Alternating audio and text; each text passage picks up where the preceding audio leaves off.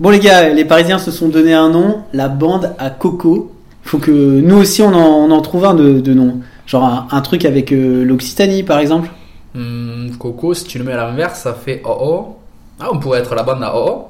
Ouais, la colle des OO. Allez, c'est parti. On est la, la colle des OO. Attendez mais oh oh ça veut dire enfin oh ça veut dire oui donc ça veut dire la colle est de oh oh ça veut dire la bande de oui oui le lutin là avec un gros lot. Bon allez on enchaîne.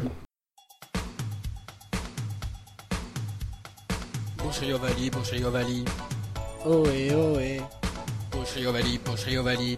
Bonjour à tous et bienvenue dans le 19e épisode du podcast de la boucherie Eh oui Je suis Damien Trait et RY, le leader donc de la, la cola des OO. Tu Apparemment, euh, apparemment je suis oui oui. Dans- donc dans ce cas, le- les gens avec qui j'ai le bonheur euh, d'avoir euh, autour de moi aujourd'hui, bah, ce sont les, les- ces amis du, du pays des jouets.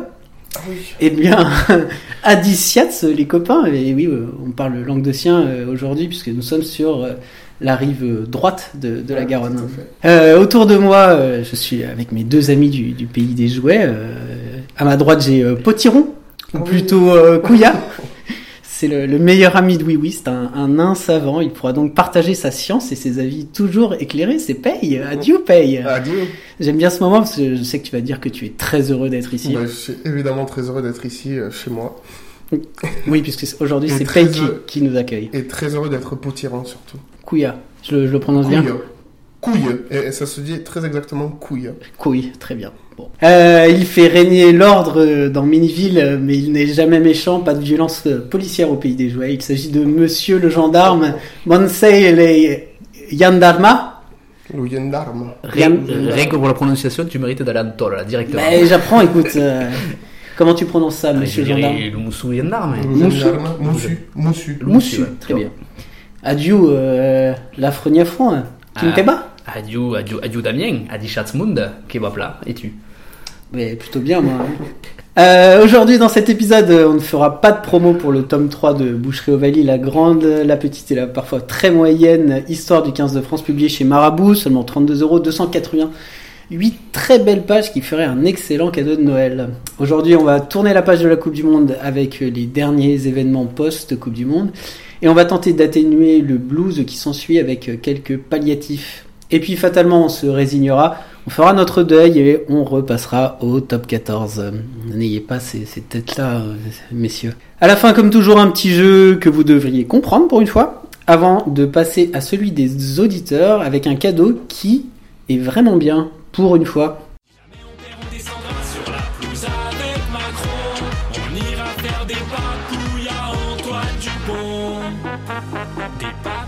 Antoine Dupont. Allez, reparlons une dernière fois de cette Coupe du Monde 2023. Tout le monde n'est pas triste. Je pense que vous avez vu les, les belles images de liesse en Afrique du Sud. Euh, mais nous, non seulement on n'a pas gagné, mais on n'a même pas pu faire des, papouilles à Antoine Dupont, en tout cas pas moi. Il y a tout de même eu quelques péripéties depuis. Je pense par exemple à la sortie du silence de, Fabien Galtier, qui, euh, après nous avoir tout montré dans Voici, nous a tout dit dans sa conférence de presse. Donc on commence tout de suite euh, ce sujet avec euh, notre première chronique, euh, celle d'un nouveau à la boucherie. J'ai demandé à, mon ami Christophe d'O- d'Olonzac ce qu'il en avait pensé. Tu me laisses sur la conférence Fabien, je, vais te donner mon avis. Attention, hein, il ne sera pas forcément frappé sous le sceau de la plus grande impartialité. Tu sais, avec Fabien, on a eu des petits accrochages, hein, il y a une forme de conflictualité ardente entre nous. Hein. Bon, je dis pas, hein, les hommes, tu peux pas t'entendre avec tout le monde, hein. D'autant que le rugby, c'est compliqué, hein. Il n'y a, pas un jeu unique, une seule façon de faire. hein. Quand je reprends un club, ou que j'y vais, je, regarde un peu l'environnement, le, terroir, les hommes, l'histoire. Comme ça, tu tu t'appuies un peu. Tu, tu vas pas faire le même rugby à Castres, à Clermont ou à Bordeaux. Il y a des terroirs où tu es dans, dans l'âpreté des terres, l'âpreté des hommes aussi. hein. Et ça se ressent aussi sur ta pratique du rugby. Le rugby, il n'est pas uniforme. Hein. C'est pas que le jeu prime sautier partout. hein. C'est pas que ça le rugby. Attention, hein. Et donc, F- Fabien, sur le technicien, sur- le technicien, il a de la valeur, hein, ce, garçon. Il travaille sur la data, il s'est entouré d'un staff, il a fait venir Cabrel, il a un bilan de, de 80% de victoire. Tu peux pas l'enlever, ça. hein. Il nous a amené, faut le reconnaître, hein, à des niveaux de, performance collective qu'on n'avait plus. Je vais pas te refaire l'histoire, mais tu la connais. Euh, il monte un projet avec des hommes, avec un discours. On lui file des moyens aussi. Hein. Il y, a, une cohérence, il y a une direction avec la flèche du temps, une progression jusqu'à un certain point. Moi, ça, ça me parle, ça. je respecte ça. Vraiment, je te le dis. hein. Après, bon, attention, hein. Fabien, il s'embourbe un peu aussi, hein. Sur la data, t'annonces que les ordinateurs, ils auraient dit qu'on devait gagner 37-24 à cause des expected goals. Mais tu peux retourner les choses tant que tu veux, Fabien. La vérité, à la fin, c'est celle du de shot. hein. Et là, à cavate, comme on dit chez moi. Par contre, euh, on n'a pas senti, j'ai pas senti le, le, grand mea la reconnaissance que peut-être on s'était planté, il y a même un je, ne changerai rien qui, peut susciter une forme euh, de trouble, voire euh, d'inquiétude. hein. Après, attention, hein. c'est normal aussi. Tu, meurs un point, t'es dans la course jusqu'au bout, tu, te dis, ça aurait pu passer. Ça aurait dû passer même, il a dit l'autre. C'est une parenthèse. hein dans le déroulé, t'es pas forcément dans le faux. Mais peut-être que tu peux reconnaître euh, éventuellement une forme d'équivoque. Notamment, peut-être, sur, la gestion cruciale aujourd'hui du banc et de sa gestion. Et il n'y a, a pas que des joueurs qui se sont trompés et qui ont perdu. Il y a peut-être euh, le staff aussi. hein. Et ça, on l'a pas entendu. En tout cas, je, ne l'ai pas perçu comme ça. Il y a, une phrase qui, m'a marqué. Il aime bien les phrases, Fabien. Il les travaille, il soigne des gimmicks qui, vont rester. La phrase, c'est un point, c'est rien, un point, c'est tout. Bah ouais. Mais, mais ce point, c'était le point final de notre Coupe du Monde. Et moi, le point, un jour, j'ai failli lui mettre dans la gueule. hein. Ça me fait du bien de te le dire. Merci Christophe, Euh, beaucoup de choses à, à déballer euh, dans cette chronique. Une, une réaction, messieurs? Je pense qu'il faut toujours écouter les, les gens de Lonzac. Ce sont des, des gens avec un, un avis assez pertinent sur la chose. Très bien. tu connais bien Olonzac? Alors je connais Lonzac, ouais, justement, parce qu'il y a- il y a un très très, il y a une tournoi de rugby pour des écoles de jeunes qui est très réputée. Je crois que c'est à l'Ascension, à période de l'Ascension, et tu as la, la chance d'avoir des clubs de la, de la région toulousaine euh, qui y vont, et tu peux affronter des grosses écuries comme Perpignan, Narbonne, Béziers, etc. D'habitude, tu, tu, tu profites de ces, ces podcasts pour euh, faire du name dropping de, de Bled. Vas-y, une équipe que tu as rencontrée à Olonzac. Mais justement, la particularité que tu, des équipes que tu rencontres à Lonzac, c'est que tu as également les écoles de rugby des, des, des, des sections professionnelles qui sont là. Donc c'est assez intéressant. Tu peux jouer. euh, Donc le Bled, ce sera Toulouse. euh, Voilà, le, le bled, ça va être Toulouse, Narbonne, Perpignan, euh, etc. Bon, un peu déçu. Paye, euh, est-ce que tu as mieux à dire Bah, pas, grand chose de mieux, mais euh, je vais me contenter de rien dire comme a fait Fabien Galtier euh, pendant sa conférence de presse. C'est ça qu'il a fait, non? Il nous a pas dit grand chose, il me semble.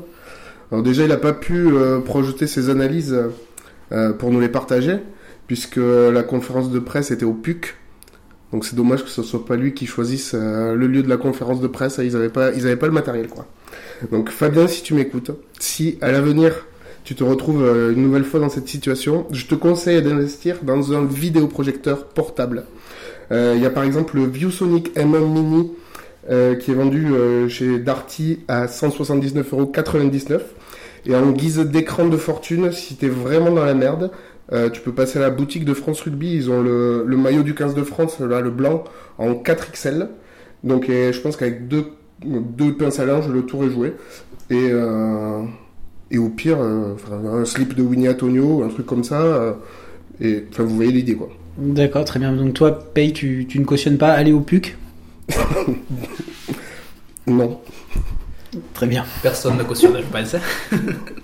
Ouais, justement pour revenir sur les sur, sur les propos de la conférence de presse de Galtier. Galtier a fait la conférence de presse dans laquelle il a eu euh, un discours où c'était perçu un peu comme une, une défense. Non, je ne regrette rien. On aurait dû gagner. Euh, Christophe Dolozak parle des expected goals. C'est vrai que ça revient à plusieurs fois dans, dans son discours en disant que selon la data, presque l'équipe de France avait gagné. Mais après le lendemain, il donne un, il donne un entretien dans l'équipe où son discours commence un peu à évoluer. Et aussi, là, étrangement, il va chez Moscato euh, deux ou trois jours après, je crois. Et là, tu vois quand même que son discours, il est moins, euh, il est moins tranché, il est moins tranchant que lors de, la conférence de presse. Il y a quand même un début de prise en compte, peut-être éventuellement, d'un embryon de commencement de, réflexion quant à sa responsabilité, que t'as pas dans la conférence. C'est vrai que si tu regardes juste la conférence, tu as l'impression qu'il se dédouane absolument de tout et que euh, si on a perdu, eh ben, c'est la faute à, pas de chance, quoi. Ce qu'on peut par contre lui reconnaître à son crédit, et c'est tout au long des interventions qu'il a eues, que ce soit sur la conférence, sur l'entretien dans l'équipe et également chez Moscato, c'est qu'il se place dans sa posture qui met en avant d'éducateur. Il dit Moi je suis un éducateur de rugby, et à ce titre-là, il ne remet pas en cause l'arbitrage en fait. Et il va avoir une démarche qui est très pédagogique, que j'ai découverte d'ailleurs, en expliquant en fait tout le dialogue qu'il y a avant un match international entre un staff d'une équipe et le corps arbitral qui va justement arbitrer en leur demandant, nous on a prévu de faire ça, ça, ça, comment vous allez arbitrer sur tel ou tel genre de situation. Et par la suite, il y a ce dialogue qui continue avec les équipes, les staffs qui renvoient euh, un certain nombre, alors ils appellent ça des clips, un certain nombre d'actions du match, où ils demandent justement une espèce de retour pour pouvoir s'adapter pour une prochaine fois, etc. Et Galtier fait preuve vraiment de beaucoup de, pédagogie dans, tout ce cadre-là, et ça, il faut, il faut le reconnaître vraiment, vraiment à son crédit. Quoi. Ouais, c'est drôle parce que j'entendais des gens qui ont euh, compris ça. Euh, on envoie des clips comme euh, on n'est pas content de l'arbitrage, alors qu'il me semble que c'est pas du tout ce qu'il dit et qu'il explique que c'est quelque chose qu'ils font à, Exactement, tout à, à fait. chaque match. Quoi. Que c'est quelque chose de commun et euh, de, de, fréquent et qui sert justement. Mais d'un côté à eux, ça leur, ça leur permet d'avoir des réponses sur des, des moments qu'ils ont pu juger frustrants euh, sur, sur le moment même, et aussi ça sert au corps arbitral justement pour avoir la, le ressenti des équipes qu'ils ont arbitrées. À toute proportion gardée, le, les contacts qu'ils ont avant les matchs, ça correspond au niveau amateur. Quand t'as l'arbitre qui vient dans le vestiaire pour euh, le ouais. prétexte, c'est vérifier ouais. les crampons et que t'as pas mis un ailier en première ligne en le cachant, quoi, si tu veux. Et qu'en fait, tu peux avoir déjà une première discussion avec les capitaines et les entraîneurs, tu, tu, tu lances des pistes déjà, ben nous, a, comment vous allez arbitrer euh, sur les ballons gardés au sol, etc. Et là, l'arbitre Ça, ils le font aussi en pro, hein, on le oui. voit, l'arbitre qui vient dans les vestiaires. Oui, il le fait dans les vestiaires aussi en pro, mais ils le font également, il y a un discours dans la semaine auparavant, dès qu'ils savent quel est le, quel est le, quel est l'arbitre, en fait, en fait, signal, ils ont déjà une discussion. Et maintenant, t'es arrivé à la, à la démarche un peu ultime de tout ça, de cette intégration de l'arbitrage dans, dans le rugby, c'est que maintenant, tu as des anciens arbitres qui sont dans les staffs d'équipe maintenant. Donc, tu as, tu as Poit, tu as eu euh, Ruiz, tu as eu quelques-uns qui s'y sont mis. Quoi. Ben là, il y a. Ouais, t'as Garcès, qui... voilà, Garcès, qui est déjà en équipe de France et qui arrive à oui, Garcès à, au stade français et à Pau euh, en plus. Poit est à Toulon, tout à fait. Après, c'est sûr que quand tu as un, un, arbitre dans ton staff, peut-être qu'il peut t'expliquer pourquoi Benokif a sifflé euh, ça et ça. Et, et pas euh, rejeter cette faute-là euh, pendant une conférence de presse, c'est peut-être plus intéressant que ce qu'ont fait d'autres. Euh... Tout à fait. Et d'ailleurs, par rapport à ça, on peut peut-être faire de la pub pour des, concurrents, je sais pas. Tu as un épisode d'Entre les poteaux où ils invitent justement Romain Poitin et qui parle de, ben, de son rôle, justement. Et justement, c'était après la Coupe du Monde, donc du coup, du ressenti, lui, qu'il a pu avoir en tant qu'arbitre par rapport aux perceptions de l'arbitrage qu'il y a pu avoir et qui explique justement son rôle au sein du, du RC Toulon. Euh, comment il est chargé en fait de faire progresser les, faire progresser l'équipe avec son ressenti, avec une espèce de veille des, des consignes euh, directives du jeu, etc. Quoi. Il est super cet épisode d'ailleurs. Si vous avez l'occasion de l'écouter, allez-y. Au niveau communication entre les staffs et l'arbitrage, je sais pas si vous vous rappelez, il y avait même l'Argentine euh, qui avait demandé une clarification sur les, les têtes. Visiblement, ils avaient prévu, c'était il y a quelques années, ouais. peut-être 10 ans, hein, qui avaient visiblement prévu d'incorporer du, du, jeu de tête dans leur dans leur, euh, leur combinaison euh, et y a, pour utiliser pour faire des passes en avant. Hein, il y a Rassi Erasmus aussi qui a pas mal intégré. Euh, la, Alors là pour le coup la, les clics de Rassi Erasmus, ils sont moins dans la bienveillance, on va. C'est moins dans on pourra reparler de, de Rassi, bah, forcément je suis là, donc on reparlera de possible, Rassi Erasmus. Hein. Vous avez compris que c'était mon... non mais vous avez compris que c'était mon, mon, crush de l'année 2023. Hein. Au-delà de Fabien Galtier, qui a été assez propre au niveau arbitrage, quelqu'un qui a été un petit peu moins propre niveau arbitrage et qui revient aujourd'hui dans, le paysage du, rugby français, c'est Bernard Laporte qui a touché quelques mots au sujet de la, Coupe du Monde dans la, dernière émission euh, de Bartoli. Je, je, vous laisse écouter un petit extrait. En 15 jours, j'ai réussi à inverser la tendance, à faire en sorte que les fédérations votent pour nous et qu'on ait l'autorisation de cette Coupe du Monde. Donc quand je les entends aujourd'hui euh, pavoiser, euh, pavaner, dire oui, mais si, si, la Coupe du Monde, si, si, la Coupe du Monde, c'est moi je pense que certaines personnes ont tout cassé. Mais on le dira le jour qu'il faudra. Certaines personnes ont tout cassé. On aurait dû être champion du monde. C'est vrai qu'on avait l'impression de ne pas jouer une Coupe du Monde à la maison, c'est une évidence. Aucun poids politique, rien, que des critiques permanentes, etc. Non, c'était. Oui, je, je, dis on aurait dû être champion du monde. euh, la Coupe du Monde c'est moi. Euh, J'incite euh, tous les auditeurs à écouter la suite. hein. Après, Bernard Laporte se, clarifie un petit peu en déchargeant Ben O'Keefe, mais pas vraiment. C'est assez incroyable à entendre. Écoutez vraiment ça. Euh, donc déjà, d'abord, euh, la Coupe du Monde c'est moi, et puis en plus, euh, c'était pas à domicile finalement. Ben non, C'était pas à domicile. c'était pas vraiment à domicile. Après, euh, moi là, j'ai étudié les datas. Mhm. parce que c'est euh, enfin les chiffres c'est mon truc hein. et donc et j'ai plus particulièrement étudié les expected goals de Bernard Laporte Oui. Euh, en termes de prédiction ouais, ce que disaient les, les chiffres avant la compétition les données nous disaient que si la France était éliminée en quart de finale ce qui s'est donc produit il y avait 58% de chances pour que Bernard Laporte dise chais il y avait 83% de chances qui disent avec moi on l'a gagné Ce Et qu'il a 20 dit, et 21% de chances qu'ils nous disent d'aller niquer nos mères. et au final, ce qu'il a probablement dit, mais en privé. au final, on a eu un peu des trois. Donc, euh, Oui, parce que ça fait beaucoup de les Je suis pas très bon en maths, Ouais, mais ouais, ça fait- un peu quand même. ça fait plus sont que ça. Non, c'était la, pro- c'est plutôt des probabilités ouais, en termes de pourcentage.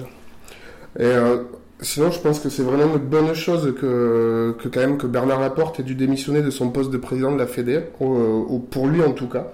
Parce que comme il a l'air d'avoir du mal à distinguer ce qui est légal ou pas, notamment en termes de corruption, je sais pas de quelle manière il comptait peser dans les instances de World Rugby pour amener la France euh, au titre suprême, mais j'ai quand même le sentiment qu'il s'est évité quelques nouvelles casseroles au cul en n'étant pas là.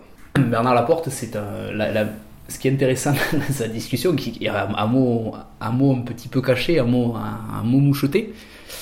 Bernard. Laporte, un mot couvert, ouais, tout à fait. Il te dit, alors t'as pas mis le tout, tout le début là. Il dit, je crois, le 29 octobre, on est troisième euh, Ouais. quand on Deuxième. dossiers, on est non troisième, mais je crois. Deuxième, on, On est est derrière, deuxième, on est ouais. derrière l'Irlande. derrière l'Irlande. alors. On est deuxième et euh, une semaine ou 15 jours plus tard, on est premier. Il dit on a fait les choses en fait. Et les choses, les Irlandais. Alors voilà, après ça peut être les Irlandais qui perdent également la, la Coupe du Monde et qui sont peut-être des mauvais perdants. Les Irlandais disent que la, la dernière ligne droite, il y a une accélération de la France et que le sprinter français qui a doublé tous ses concurrents était porteur d'immenses valises de billets qui, qui s'envolaient un petit peu partout et qui tombaient dans les poches de fédérations qui ont voté plus eux. difficile de courir ça, vite sont- avec des grosses valises. Tout à fait. Et donc du coup, plus on courait vite, plus les billets restaient derrière en fait, et plus ils arrivent dans des poches peut-être. C'est la version des la version des Irlandais qui sont peut-être des mauvais perdants et qui avaient peut-être intérêt à à dénigrer la si belle victoire de Bernard Laporte. On ne prendra bien entendu pas position sur ce sujet. Non, bah non, c'est pas, c'est pas notre genre euh, de prendre position euh, Et il n'y a aucun sous-entendu, bien entendu. contre ou Bernard Laporte, pour est Bernard Laporte. Bernard Laporte, pour ou contre d'ailleurs, il est innocent. Il est également innocent. pour La des choses qu'il a fait, des choses qu'il n'a pas fait, des choses qu'il ne fera pas et des choses qu'il n'a jamais fait. Il est innocent partout. Il- aux innocents les mêmes plaines. Et vous savez Ah, que, bah, moi, j'ai écouté Denis Charvet euh, et je suis convaincu maintenant. Bien sûr. Il est innocent. vous savez que Bernard Laporte est encore aujourd'hui innocent de, de, De tout. Exactement. il n'a jamais été condamné, Tout enfin, ou alors il y a des appels. Pour l'instant, il est présumé inno- innocent de tout ce qu'on a pu dire sur lui. Bernard l'est innocent. Maintenant, la suite, c'est le, le Six Nations qui arrive avec euh, d'entrée le, le match contre euh, l'Irlande, sans Antoine Dupont, mais avec euh, Winnie Antonio, alors pas au même poste, je, je précise. hein. Et euh, forcément, euh, nouveau cycle, nouveau joueur. Bah ouais, nouveau cycle, nouveau joueur, il va y en avoir quelques-uns euh, peut-être qui vont être testés. On a vu Gailleton rester sur le, Ah. sur le côté euh, pour le, le groupe Coupe du Monde, peut-être euh, qu'il aura du temps de jeu euh, sur le tournoi. Après, je sais pas, j'imagine qu'ils vont garder quand même l'os- l'ossature qui était celle des, des dernières années. et peut-être on verra quelques nouvelles têtes. Tu penses, t'as des noms. Allez, t'as t'as pourri euh, un pauvre. euh, Comment il s'appelait Malik, euh, Malik Amadash Amadash, ouais, euh, il y, a, il y a un mois. A priori, il ne sera pas. hein. On va pas spoiler, Ah, mais il ben, risque de pas y être. Pourquoi pas euh, Un retour du diable Vauvert. on n'a pas posé la, la question à Fabien Galtier de savoir s'il le surveillait. Non, après on pense à, à Emmanuel Méafou qui, qui est français. Oui, bon, là, là, c'est. tu te mouilles pas beaucoup, et, et qui, et qui risque d'arriver. Non, après je me mouille pas beaucoup. Je sais, je sais pas du tout qu'est-ce que c'est leur, leur plan. Est-ce qu'ils vont, euh, intégrer beaucoup de nouvelles têtes ou pas. C'est vrai que pour une fois, on garde le même sélectionneur après une Coupe du Monde. On n'a Ouais. plus l'habitude. euh, Ouais, France. tu sais pas quelle est sa, euh, quelle est sa logique, quelle est son option. Est-ce qu'il 20 part sur, en fait. est-ce qu'il part sur un cycle très long de 4 ans, donc euh, vraiment en renouvelant, en se disant, mais ceux-là, malheureusement, ils seront peut-être pas là dans 4 ans, donc vraiment, je, je commence déjà à faire un grand ménage et j'intègre, j'intègre des nouveaux. Ou est-ce que tu veux faire une transition, en transition en douceur, en t'appuyant sur, euh, sur des tauliers que tu penses quand même avoir dans 4 ans, en intégrant de façon homéopathique d'autres joueurs, mais Galtier il a l'habitude de prendre un groupe quand même et de le, de le tirer vraiment sur la, sur la longueur avec des objectifs à, à long terme, quoi. Donc là, c'est la, la balle, elle est un petit peu, un petit peu dans son camp. Homéopathique, euh, tu, tu es docteur. Est-ce que tu pourrais. ne- Tu es docteur de, de Perpignan en plus. Est-ce que tu as une posologie? Une posotulagie peut-être. Une posotulagie Est-ce que ça, c'est une, une piste peut-être? Bah, ça a été annoncé en tout cas, enfin, euh, mais peut-être Meafou dans le même dans le même profil euh, prendra prendra l'ascendant quoi. Il parlait de Tulagi le, le replacer en pilier même à une époque. Mm. Ça Parce qu'apparemment il y a des il y aurait peut-être un manque à, place de pilier, poste de pilier puisque t'es, tu as Winnie Antonio qui revient après un départ. Pour 4 ans Ça paraît, pour ça quatre ans, paraît ça long. long, hein. hein. S'il revient, c'est pas un hasard. hein. Enfin, à mon avis, il a annoncé son, il a annoncé son départ et, euh, et là, il, il va prolon- prolonger l'aventure. Donc, je pense que c'est pas un hasard, c'est que derrière, tu as un, un manque à ce poste. Après, je vois pas, euh, je vois pas quand même euh, Galtier, il a tout changé. Euh, au niveau de l'équipe, on vient de se faire éliminer en quart de finale euh, de la Coupe du Monde euh, en France. On a l'occasion de rebondir euh, juste derrière euh, avec le tournoi et à mon avis, c'est c'est pas là qu'il va faire beaucoup d'expérimentation. Et oui parce qu'on pourrait penser mais mais quelle abeille a donc piqué Winnie pour qu'il revienne sur sa décision? Tu laisses un blanc hein, sur le, le montage. laisser te un plaît. blanc, Laisse, laisse un blanc après ça. hein. Tu, tu veux continuer sur la. Non, et puis on a, c'est bien parce qu'en fait, il y, a, il y a un éléphant dans la pièce, dans un coin, on le voit pas, il est là. Et c'est euh, l'absence, l'absent, the man. Il ne sera pas là pour le tournoi. Comment fera-t-on? Pourquoi? Est-ce que tu parles d'un Montpellierin Je ne parle pas d'un Montpellier. Non, je parle d'Antoine d'Antoine Dupont, bien Dupont. entendu. Tu as, Ah, bien ce, poste de numéro 9. Qu'est-ce que tu, qu'est-ce que va-t-il se passer? Est-ce que les, les- ces doublures vont se retrouver promues ou est-ce qu'au contraire, tu vas intégrer vraiment des, des, des- des petits jeunes, des nouveaux? On parle ça à Le Garec, à Jono, etc. On ne sait pas. On verra bien. Sur le, le match d'ouverture contre l'Irlande, ça paraît. Ça, Ça, paraît paraît audacieux. audacieux, Ça peut être ouais, audacieux, ouais, tout à pour fait, le moins audacieux d'avoir un l'occasion première de- sélection. Bah, c'est l'occasion de renvoyer un peu l'ascenseur à Loukou, euh, clairement. Enfin, qu'en pensez-vous? Après, il a- je, je sais pas, j'ai l'impression qu'il a quand même euh, dit que, ça- enfin, sous-entendu que ce serait euh, quand même certainement euh, Lucu et Ouais, Couillou qui étaient en, en pole position. Ah, ça paraît logique. euh, Bah ouais. Ils sont installés dans le groupe, euh, au moins pour le, le début. Et l'absence de Dupont, donc euh, pour les, les Jeux Olympiques, euh, l'affreux, tu, as- quelque chose à dire euh, là-dessus, il me semble? Ouais, on parle beaucoup de, sur les joueurs de, de fatigue, de fatigue, de fatigue physique à l'issue de la Coupe du Monde. Euh, comme Aldrit euh, ne reviendra que finalement en janvier, peut-être d'ailleurs pour intégrer pour, pour le tournoi. Et Dupont, maintenant, on sait qu'il partira, qu'il partira pour le, dans le groupe, dans le groupe du rugby à 7 pour avec comme objectif de, de, de disputer, les, disputer les Jeux Olympiques. On parle donc beaucoup de, fatigue physique, mais aussi une, usure, une, une fatigue mentale un peu. C'est t'as des joueurs à la, à la sortie de la Coupe du Monde, ils ont un manque total de, de fraîcheur mentale, il a une forme d'usure. Et, et Dupont, son choix, il est peut-être intéressant dans, dans le sens où le fait de partir sur une autre discipline, ça va lui permettre de se vider un peu la tête. euh, Alors, juste, moi, j'ai pas, j'ai pas suivi exactement. Bah, donc, les, les JO, j'ai compris que c'était quand même en été, donc ça allonge sa saison. Mm. Et ça veut dire qu'il va rien faire en janvier-février, il va pas jouer du tout? Il prend des vacances? Ah, il va pas jouer au 15 en tout cas. Enfin, d'après ce que j'ai compris, le, le, le- le stade, le... alors janvier-février, parce qu'il sera sur les, sur les tournois de 7. Là, il a repris. D'accord, donc il, il va, Il va faire au moins une, un tournoi de 7, ouais, tout à fait. Le but, en fait, c'était qu'il ne rentre pas uniquement dans l'équipe de France de rugby à 7 pour les JO, mais qu'auparavant, il fasse des, des étapes du, du 7 Tour, là. D'accord, il est pour pas en vacances. etc. Non, il est pas en vacances. Mais le fait de passer sur une autre discipline, justement, quand tu as bouffé du rugby à 15 et avec euh, l'intensité qu'ils ont eu sur euh, cette longue échéance de 4 ans avec le, le climax là, de, la, de la Coupe du Monde, c'est peut-être le fait de rester quand même dans ton sport, mais de changer de discipline, ça t'ouvre des horizons. C'est rafraîchissant, C'est rafraîchissant, ça te, ça te libère. Là, tu, on parlait tout à l'heure de d'un entretien qu'il y a sur, sur internet là, entre Thierry Henry et Antoine Dupont, il parle clairement de, de- un peu de, de, fatigue, de fatigue et d'usure, mentale. Et Aldrit a mis les mêmes mots là, il y a pas longtemps en, en parlant qu'il n'y a pas seulement l'usure physique qui est présente, il y a aussi une usure mentale. Donc Dupont, il arrive à conserver une activité, on va dire sportive de, de très haut niveau. Bon, le, le Non. stade, c'est un peu du sport quand même. Oui, une activité sportive de, de très haut niveau, mais justement en s'ouvrant un peu un horizon pour se trouver une, une sorte de bulle de respiration. Enfin, moi je le vois comme ça et je trouve que c'est c'est un choix. Ouais. Ok, très bien. ouais. Donc cette, euh, cette Coupe du Monde, c'était, c'était quand même euh, deux mois magnifiques et c'est dur de, de passer à autre chose. On, on attend le, le tournoi. Euh, donc, ben, comment revivre un peu cette, cette passion avant les, les 4 ans? Ben, Par exemple, euh, grâce à, à des documentaires. On a regardé pour vous euh, quelques documentaires et on va en parler maintenant. Alors, euh, honneur aux champions, le, le premier documentaire dont on parlera, ce sera Chasing the Sun. C'est un, un documentaire en, en 5 épisodes d'environ 45 minutes qui retrace le, le parcours de l'Afrique du Sud en, en 2003 et c'est disponible sur Canal+.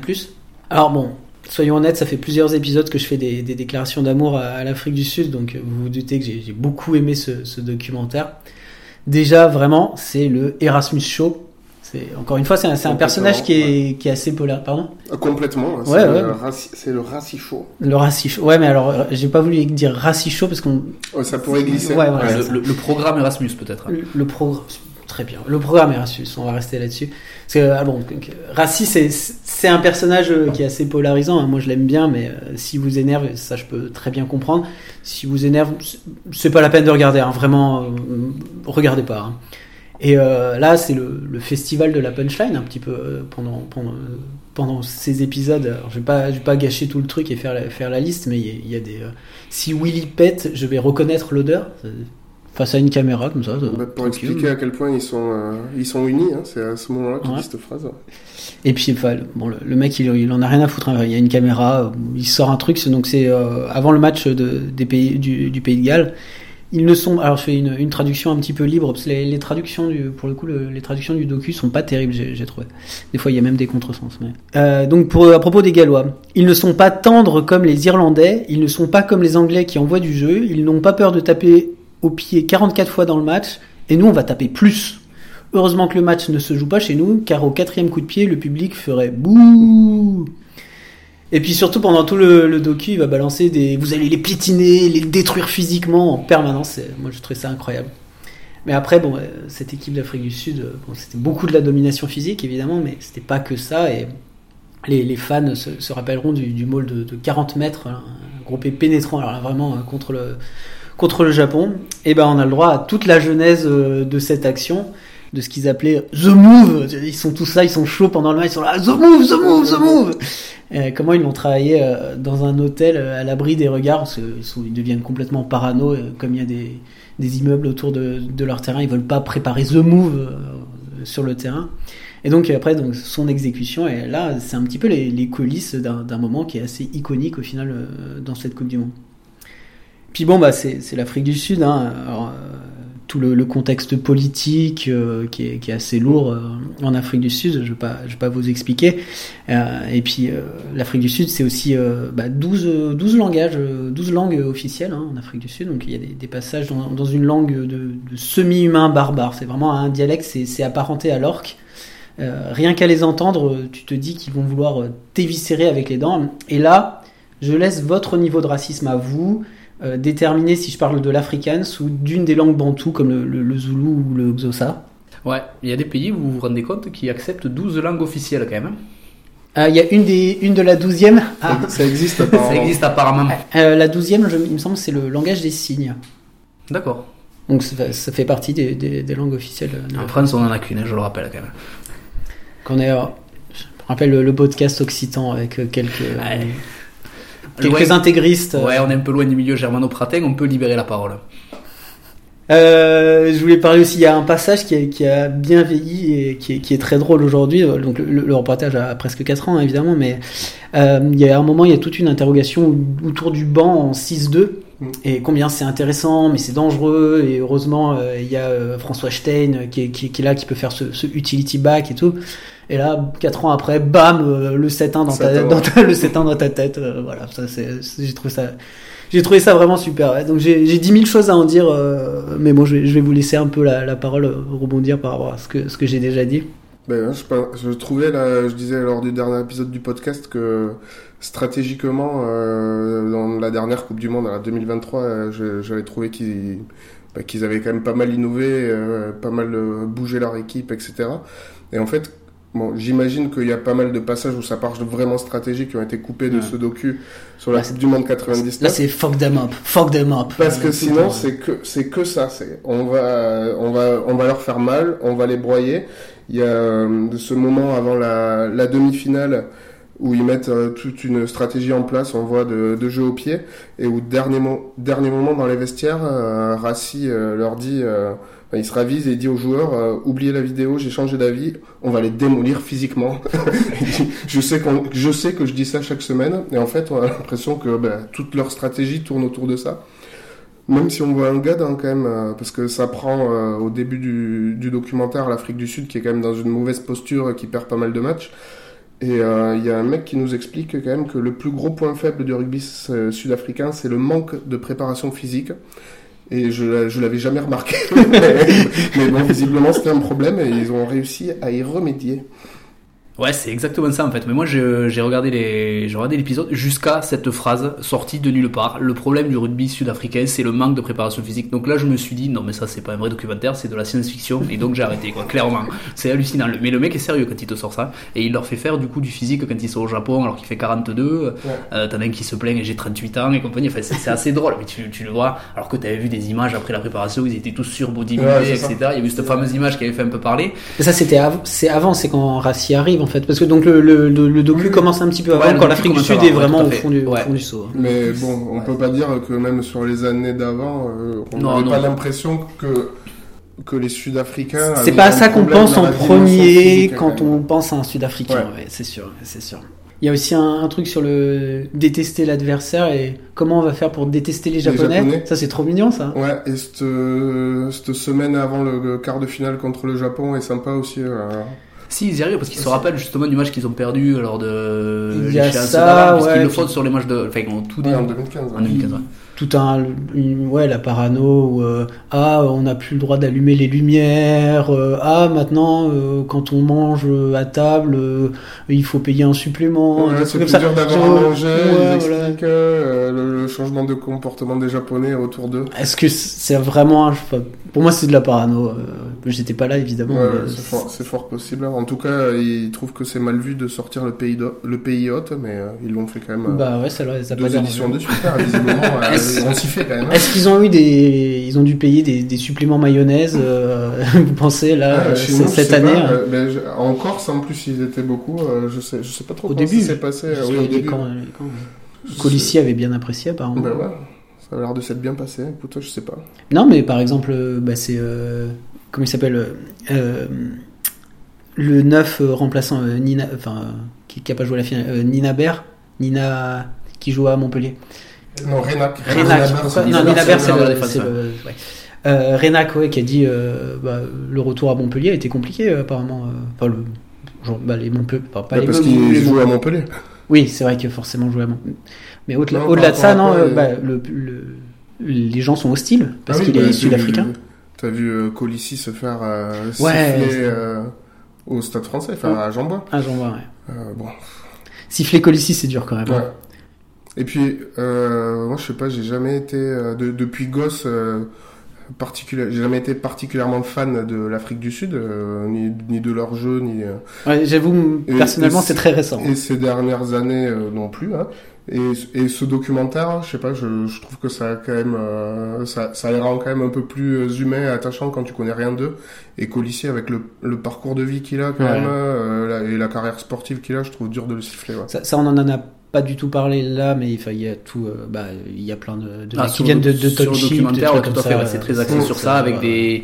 Alors, c'est ça qui est un peu. Moi, c'est un peu ce qui m'a gêné dans le, dans le documentaire, en fait, c'est le montage euh, d'un côté très C'est épileptique. toujours comme ça. très haché avec des, des, des témoignages qui se répondent l'un l'autre. Des fois, tu vois que le mec est filmé, mais c'est filmé un peu en décalage parce que tu vois les éclairages, etc. Tu vois, il y, a- il y a un aspect très très mise en scène un peu qui m'a un peu un peu chafouiné. Et tu vois, C'est toujours comme ça, il faut passer au-delà de ça. oui, non mais d'accord, je sais, mais moi ça m'a un peu gêné. Alors Ouais. qu'on va parler après d'un autre documentaire où le dispositif est totalement différent et pour un autre aspect. Par contre, pour revenir sur euh, Colissi, en fait, c'est Jodassin qui l'a dit en premier. Il faut aller siffler Colissine sur la colline. En fait, le problème, c'est si on met toujours des blancs après tes blagues, le, le podcast, il va durer très longtemps. C'est vrai, hein. ça ouais. c'est En plus, je l'ai raté parce que c'est il faut aller siffler sur la colissine. Tu veux le refaire? Ouais, on va le refaire. ouais. Mais euh, assez parlé des, des méchants champions du monde euh, qui ont éliminé nos, nos gentils Français. On, va parler maintenant d'un- d'une autre équipe de France euh, qui s'est inclinée aussi contre le futur champion du monde, c'est- c'est-à-dire celle de 2003 dans le, reportage Derrière la porte, diffusé sur France 2 il y a bientôt 20 ans, mais euh, disponible sur YouTube probable- probablement pas très légalement. Euh, c'est assez dépaysant. Bah, moi, j'étais assez dépaysé en regardant, notamment parce que ça faisait quelques années, enfin même beaucoup, que j'avais pas entendu du Muse. Ouais. Et euh, l'affreux, tu, tu as regardé aussi, il me semble. Ah ouais, c'était d'ailleurs l'introduction de, de- de mon propos, c'était par contre soyez prêts à écouter du Muse. Ouais, bah. Sur tous les résumés de match, c'est Muse, le morceau Hysteria pour les, Ouais, la même pour les. Pour les adeptes, on va dire. Ouais, c'est un documentaire de Philippe Lafont et Vincent Foyce et qui se base sur un dispositif assez simple. Déjà, il n'y a pas de commentaires, donc ça c'est quelque chose qui te met vraiment en immersion. Caméra euh, et puis des tranches de vie qui s'enchaînent et compagnie. Pour vous donner un peu le, le niveau de, de décalage et de, de pertinence, la première euh, scène, la scène introductive, c'est une dictée. Une dictée de joueurs. Il y a Magne, Rougerie, Pelouse et Brousé qui font une dictée et qui après s'échangent les copies pour des corrections. Alors là, il y, avait un débat sur est-ce qu'on doit mettre une, est-ce qu'on peut, est-ce qu'on est obligé de mettre une majuscule à un nom propre? La rougerie dit euh, normalement les noms propres tu les écris comme tu veux. Exactement. C'est Donc, c'est la règle. et c'est c'est assez Il en a le droit. Ben, il en a le droit, visiblement. Dans le même ordre d'esprit, il y a une séance de joug euh, avant un match où il faut jouer les. Alors, c'est pas l'équipe B, les remplaçants ou les finisseurs. Toasties. Les toasties, ils Les s'appellent, toasties, exactement. Ça, Les c'est- toasties, ouais. Et on a Olivier Magne sur le joug qui, au nom de l'humour, serre le frein du joug au moment de l'entrée de, de ses petits camarades. Quoi. Donc tout le monde s'effondre, gueule Ah, tu penses peu. que c'était, il l'a fait exprès? Ah, bien sûr qu'il le fait exprès. Mais tu le vois, il a le sourire jusqu'aux oreilles et puis il est taquin, il est facétieux un peu, Olivier. Non, c'est euh, un très très joli, euh, très, très joli, très joli reportage qui nous apprend, enfin, maintenant, alors déjà à l'époque, le rôle de. Joe Mazzo, il donne l'heure des repas, il annonce la compo aux jou- aux joueurs. c'est Ah oui, puis il faut pas s'asseoir. hein, il faut- Enfin, tout le monde s'assoit en même 19h30, temps. c'est 19h30, tout le monde s'assoit, en fait, pas avant. Et je sais pas si vous avez fait attention, il y a un incroyable lapsus sur l'annonce du Est-ce que vous de l'arrière du match contre les Fidji. C'est le meilleur moment du, c'est du moment qui est reportage. incroyable. Donc il annonce les donc numéro 1, numéro 2, un pilier, on va commencer. Il arrive à l'arrière, ben en arrière, clé, clé, euh, Nico arrière. Et sur ce moment-là, vous avez un gros plan sur la tête de Clément Poitrenon qui entend deux fois le début de son prénom et finalement non, tu vas rester sur le banc quoi. C'est c'est incroyable. Le mec, c'est l'une de ses tâches et il se plante sur ça. Ouais, Et t'as l'impression qu'il l'a pas noté. Il y a... Ouais, il y a tu le vois annoncer une compo et euh, hésiter déjà sur un Oui, numéro plusieurs 1 fois, qui c'est qu'il va dire plusieurs fois. Ou déjà avoir écrit sur un papier, je sais pas, ouais, c'était. euh, Mais tu sais, et, puis- et, Ouais, sou- le- et- et souvent Clé, clé, clé, Nico. Nicolas. Et souvent, euh, on a les, mais justement des, des moments qui sont peut-être. Il, explique d'ailleurs, Bernard, Bernard Laporte euh, prend les joueurs qui ne sont pas, parce que donc ils sont un groupe de 30, il y en a que 23. Un groupe de 30, il n'y en a que, que 23. Il prend les, les 7 ou 8 qui ne sont pas sur la feuille chaque fois et il leur explique euh, la raison de son choix. En leur disant que c'est une situation qui est difficile, etc. Il y a vraiment une gestion assez humaine, je trouve, à ce, niveau-là. Si, si, il y a quand même une, discussion qui se fait, etc. Et ben, Sébastien Chaval, à un moment, euh, roumègue un petit peu. Et il y a un échange euh, qui se fait, mais tu n'es pas d'accord, je te laisse la parole. Ouais, ouais, non, ben moi, pour le coup, j'ai trouvé euh, la, gestion du groupe, juste en regardant, donc le reportage fait une heure et quart, hein, je ne vais pas juger euh, la porte euh, juste sur cette heure et quart. Euh, la gestion du groupe, pour moi, elle est hyper euh, lacunaire, comme on dit sur le, Discord, puisque clairement, il y a ces sept non sélectionnés qui jouent pas ou 10 minutes. Donc les Toasties, ils ont en plus ce titre-là. Même les branlés contre les Fidji ou le Japon, ils font rien. Et euh, Chabal, à un moment, donc euh, il râle effectivement euh, vis-à-vis de la porte. Il dit bah moi, depuis trois mois que je suis là, euh, je fais un lancement de jeu, euh, sinon je fais que porter des boucliers. Oui, c'est vrai. Et donc forcément, bah, quand je rentre pendant 10 minutes contre Oui. le Japon, bah, je suis pas très bon. Oui. Bah ouais, si en 3 mois t'as fait que porter des boucliers, euh, c'est sûr Ouais, que c'est mais- pas terrible. Et là pour le coup, Et je ben- vais encore euh, lécher le cul de Rassi. Euh, sur son groupe euh, 2023, euh, ça a bien tourné. Hein. Il n'y avait pas les toasties. euh. La porte lui dit t'as raison et on va, Oui, on va corriger par exactement. contre. Mais, euh, Après, est-ce qu'il le fait On sait pas Est-ce qu'il le fait Mais On sait pas. ouais. après, ouais, voilà, les toasties, euh, au final, ils jouent quoi Les, les États-Unis, non C'est ça, euh, Ouais. un truc comme ça. C'est le, c'est le seul moment où ils ont l'occasion de jouer. Derrière, euh, t'as le, le quart de finale, les toasties, on les a oubliés. Hein. Mm. Au Mais final, il y a ces 7 joueurs qui servent à rien. Et finalement, le documentaire est quand même pas mal axé. Il revient souvent sur ces joueurs qui jouent pas, justement. Ouais, tout à fait. Ouais, le côté très régulièrement. ouais. Et t'as aussi des, des petites pastilles qui reviennent, c'est le, le carnet de bord du capitaine, où c'est. alors, Ouais. On sent l'influence de Love Story en fait à l'époque. Ouais, Où tu as Galtier face caméra, une espèce de, de confessionnal, et qui revient à la fin des matchs, euh, chaque fois pour donner son ressenti, euh, son ressenti du match. Dont une fois où il dit qu'il est pas content qu'il y ait des caméras face à une caméra. Exactement, et sa phrase exacte c'est Moi j'ai envie que mon sport soit populaire, que les gens l'aiment, et malheureusement il faut passer par ce relais qui est la télévision, la presse aussi. Donc on doit faire des efforts d'ouverture, mais jusqu'où? Parce que je pense qu'on ne peut pas tout le temps s'ouvrir. C'est prémonitoire un petit peu quand même. Et on voit que, euh, enfin, ce- ces petits moments là, journal intime là, qu'il est quand même, euh, il est quand même déjà un peu perché. Hein.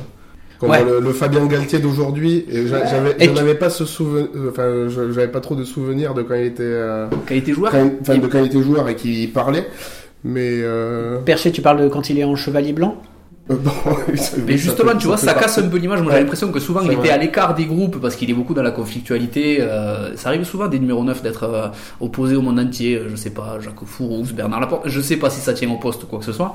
Mais là, tu vois que, en fait, il, il fait partie des leaders quand même d'ambiance. Alors, il y a un gros leader d'ambiance euh, qui, c'est Christophe Dominici, clairement, et tu le vois tout le temps, hein, qui, qui revient sur des petits moments. Il rentre dans le stade fermé, là, justement, euh, je sais plus dans quel stade fermé ils arrivent à un moment. Le grand Ouais. jeu, c'est ouais, essayer de de, taper toucher le- le toit. Donc, Ça, c'est le truc le plus les débile que tu peux se faire la veille. Les mecs euh, à froid, ils sont tous en train d'essayer. La de veille du match, hein, C'est match. t'as l'impression de voir les, les cadets de, de Pouillastruc, quoi, qui vont jouer pour une fois un match dans Ah, t'as réussi quoi. à placer Pouillet, c'est très bien.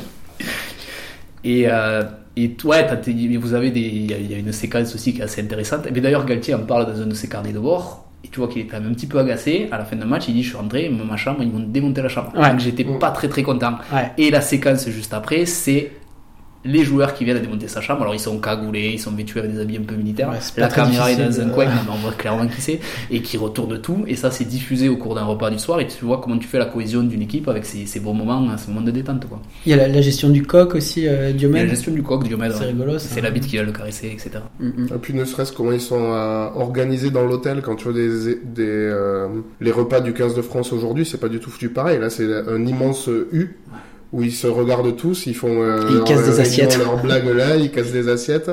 Et euh, ça, ça dit quelque chose quand même aussi sur la vie de, de groupe, ça, ouais. Ouais, c'est peut-être la, la dernière. Enfin, le, ce passage où tu as encore des, des, des choses qui te rappellent vraiment le rugby amateur, quoi, clairement. Moi, j'ai revu des, des scènes que tu peux voir, toi, actuellement, dans un club et compagnie. Je sais pas si aujourd'hui ça serait encore le. Enfin, le, que le fait de la dicter, moi, ça me, ça, ça me fait délirer, ça. Après. Qui va faire des dictées aujourd'hui en équipe de France hein? Bah, Antoine Dupont est très cultivé, Oui, non, donc mais- il aurait 20 sur 20. je Non, qui aura l'idée de faire une. Ça, encore, ça joue encore à la belote, etc., tu vois, mais. Euh, maintenant, t'as les téléphones, t'as, les, t'as tout un tas de choses. T'as pas, Ah, il y a- il y a une règle de vie Oui, d'ailleurs au niveau du téléphone. Ils ont droit seulement à trois téléphones dans la salle d'en bas. Et s'ils ont des appels ou quoi que ce soit, ils doivent remonter dans leur piole. Mm, mm. C'est, euh, après, c'est peut-être pas les, c'est pas les mêmes téléphones, ils sont pas, pas sur Instagram. hein, Exactement, mais, tout à fait. évidemment. C'était une autre époque.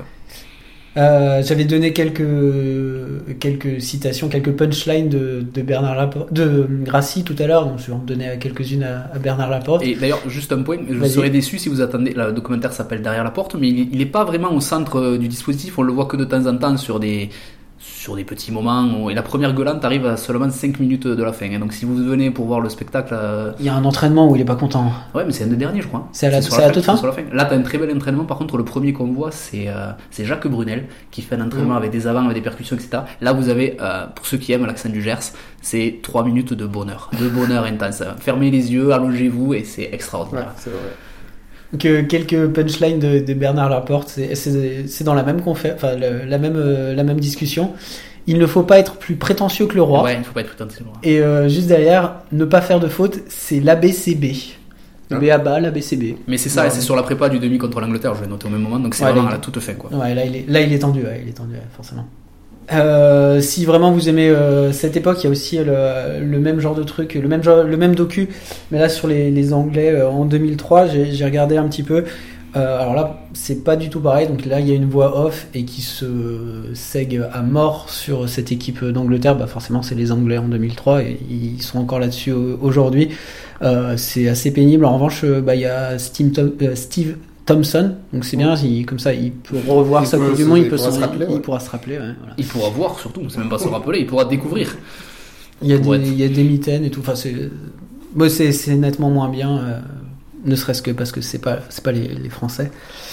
Et euh, on va finir ce tour de, de reportage par un, un plus récent. Donc, euh, les trois glorieuses du 15 de France, c'est un documentaire de l'équipe qui est sorti en octobre dernier, qui est disponible par exemple sur leur chaîne YouTube légalement là pour le coup, euh, qui retrace le parcours des générations 87, 99 et 2011 jusqu'à leur euh, finale perdue, désolé du divulgachage, avec bien sûr des images d'archives et des témoignages. Paye, tu peux nous en parler s'il te plaît? Tu viens de dire exactement ce que j'avais écrit euh, en introduction. hein. Qu'ils allaient euh, perdre la finale? Ouais. Ah. Euh, on perd à chaque fois à la fin. Alors là, la construction des documentaires elle est plus classique. Ça devrait être plus, euh, ça, ça, ça te plaît peut-être plus l'affreux. Hein. On est sur des, on alterne les images d'archives et euh, des témoignages euh, d'anciens joueurs euh, donc, qui ont été enregistrés récemment. Alors moi, de mon côté, j'ai bien aimé voir les images de la Coupe du Monde 87 avec euh, plein de, parce qu'on des, gens, on en a moins vu quoi, et surtout plein de moments euh, filmé euh, à l'intérieur de l'équipe par euh, Denis Charvet qui avait amené son, euh, son caméscope. Et on peut notamment voir Jean-Pierre Garuet qui souffle comme un bœuf sur un vélo d'appartement avec deux électrodes collées sur le torse là euh, pour euh, ce qui était en fait la première préparation physique euh, d'une équipe de France. hein. Donc on voit qu'ils comprennent pas trop ce qui leur arrive, qu'ils sont pas foutus de faire. Ils te disent une traction que que, que Blanco il aime bien il aime bien manger à la cantine mais faire du physique c'est pas trop leur truc quoi donc on sent qu'il on sent que les joueurs là ils sont super heureux de revenir sur euh, quand même cette belle aventure. Euh, sauf peut-être euh, Pierre Berbizier parce que si vous regardez ce documentaire en, espé- en espérant le voir esquisser un semblant de, de sourire vous allez être déçu parce que on attend on attend on attend et ça n'arrive jamais. On voit bien qu'à cette époque-là, où le rugby était amateur, les joueurs, ben, ils n'étaient pas du tout tournés justement vers la muscu, la prépa physique, mais ils étaient quand même assez éloignés du twirling bâton. Moi, un moment que, que j'ai que j'ai bien aimé, hein, c'est en demi face à, à l'Australie. euh, Jean-Pierre Garuet, toujours lui, euh, il a le tendon d'Achille qui ne tient qu'à un fil. Alors, il jouera quand même la finale la semaine suivante, donc son tendon tenait quand même peut-être au moins à un ou deux, à deux fils, à mon avis. Et euh, je crois que c'est Ondars qui lui dit ça, et les, les gros qui lui disent Tu tiens la mêlée avec une jambe, t'as assez pour caler la mêlée, tu sors pas. Si ça doit péter, ça va péter, mais tu sors pas avant que ça pète. Voilà. Ça, c'est de la data, ça. hein Qu'est-ce que tu veux que je te dise? C'est de la data basque. Si, si, si tu sors pas, tu sors pas. Oui, j'ai pas, j'ai pas les R. Et euh, je vais passer rap- plus rapidement sur les euh, sur les deux autres qu'on connaît mieux, hein, mais c'est quand même cool de voilà de retrouver euh, le frisson de la demi euh, face au Black en 99, de se rappeler euh, parce que moi j'avais oublié hein, que- qu'à cette époque euh, on tapait encore les coups d'envoi avec le ballon posé sur une motte de sable, hein, faisait pas les drops. De voir euh, Richard Dourte qui ne veut pas avouer ses salop- les saloperies qu'il a pu faire euh, pendant la demi. Il nous dit peut- peut-être qu'il a fait des fourchettes. Peut-être. Mais on sait pas, on sait pas. On sait pas. Peut-être, peut-être, on sait pas. Et en 2011, celle-là, bon, elle est vachement la plus récente et c'est la plus récente et la plus documentée des trois. Et c'est quand même hallucinant de revoir euh, mis bout à bout euh, ces extraits de conférences de presse euh, avec Marc Lévremont. Quand on voit aujourd'hui comment euh, la communication est, est polissée, ça fait du, du bien de, de voir ça, de l'entendre parler, même si quand même on, on a un peu de peine euh, pour je sais C'était une grande époque pour la boucherie, ça. hein. Ouais, je sais pas ce que, ce que vous avez pensé euh, du, du docu euh, tous les deux. Ouais, il, est intéressant parce que, bon, déjà, il y a donc 87, c'est un peu reportage un peu choral avec tout le- tous les avis, de, les, avis des, joueurs, des joueurs qui ont participé. Celui de 99, il y a un personnage un petit peu central qui, n'y est pas, c'est Galtier en fait. C'est le départ de Galtier, le retour de Galtier, l'arrivée. Et tu sens que c'est un peu vraiment, il est. euh, il n'est- alors, il ne vient pas à la Coupe du Monde parce qu'ils font une tournée auparavant qui est une catastrophe. Ils font une pause, je crois, en Nouvelle-Calédonie et ils remontent pas dans l'avion. Il remonte pas dans l'avion. Il a décidé qu'il remonterait pas. Il est déçu, fâché, en colère contre le monde entier. Il revient pas. Donc en fait, il se ferme les portes de la Coupe du Monde. Il n'est donc pas pris dans, la- dans, dans le squad. Et il revient à la faveur de deux blessures, puisque c'est même Castagnède, je crois Stéphane Castagnède qui est. Qui Castagnède se blesse, Et c'est Mi- Mignoni aussi. se blesse Et Mignoni contre se blesse. Namibie et ils sont obligés de rappeler Gal- Galtier. Ouais. Et tu as donc euh, Olivier Magne face caméra qui dit euh, ben, le jour où Galtier est arrivé, on était tous là presque, on l'a vu arriver, la- la- le taxi arriver, les mecs sont presque à la fenêtre en attendant là, à la fois où Galtier va croiser ce là que Galtier avait pourri allègrement dans une, euh, dans une interview, je crois, il avait dit tant qu'il sera entraîneur, je veux plus le voir, je veux même plus le croiser. Si je le vois sur un trottoir, je traverse, je lui parle pas quoi. Et donc, il y a ce personnage de Fabien Galtier qui est esquissé par petites touches. Et tu reviens sur la fourchette de Dourte, je pense que faut- il a fait au minimum une fourchette Dourte, mais à mon avis, c'était même taillé les ongles en pointe, hein, clairement. Euh, le sourire coquin qu'il a en racontant ce genre, ce genre d'anecdote. Et la dernière, ouais, c'est le, ben, le groupe contre, contre, contre avec. euh, tu sens que le- la grande famille du rugby, il y a des rancœurs qui se perdurent pendant des années et des années, la façon dont Yashvili, Manolari Nordoki parlent encore de, de livrement, etc. Alors que c'est des gens qui se croisent régulièrement autour des plateaux, euh, Ouais, de il télé, te- etc. Te dit quand même euh, que peut-être il avait raison, on était des sales gosses. Lui dis, dit, Oui, oui, oui, tout à fait. ouais. Il y a une forme de mea culpa, ouais. Mais après Galtier, euh, je sais pas s'il a été sollicité pour euh, pour ce documentaire. hein. Il y a peut-être autre chose à J'imagine faire. euh. que oui et que c'était pas le moment. Mais par contre pour le lièvrement, euh, c'est- employeur j'étais qui surpris. Ouais. C'est euh, c'est que c'est Canal Plus qui lui a pas donné. euh, Enfin ils disent son employeur euh, Ouais. n'a pas autorisé la- enfin à aller parler dans un autre média. Donc euh, j'imagine que c'est Canal qui a pas voulu qu'il. Ah, Après, Lièvrement qui donné- a donné sa version de de, de l'épopée dans un livre directement. Ouais. Et voilà. Et toi Damien? C'est c'est cool d'avoir eu donc ces trois générations quand même à 12 ans d'écart. Euh, ce sera cool de, de voir la, la version donc, euh, 87, 99, 2011. 12 ans après, la, version de 2023 avec euh, l'équipe de France en fin. Ah ouais, non. C'est dommage, mais après ce, saut de, de 12 ans en 12 ans, je trouve que c'est chouette parce que tu, tu vois vraiment l'é- l'évolution du rugby et de tout ce qu'il y a autour. Euh, ça te fait un, ouais, ben, un bon saut dans le temps et entre, euh, au final, entre 2011 et ce que c'est aujourd'hui, il y a encore eu un, grand bond. Donc je trouvais que c'était sympa de, de suivre ces, trois- ces trois années. Voilà, on espère vous avoir donné envie ou pas de, prolonger un peu l'ambiance Coupe du Monde avec ces reportages. Mais euh, voilà, retour euh, au présent et même un peu au futur. On s'est dit que pour changer, ce serait sympa d'avoir dans ce podcast euh, quelqu'un qui sait de quoi il parle. Donc voici la première chronique de, de. Il va nous parler du W15 et, et apparemment c'est pas de l'huile moteur diesel.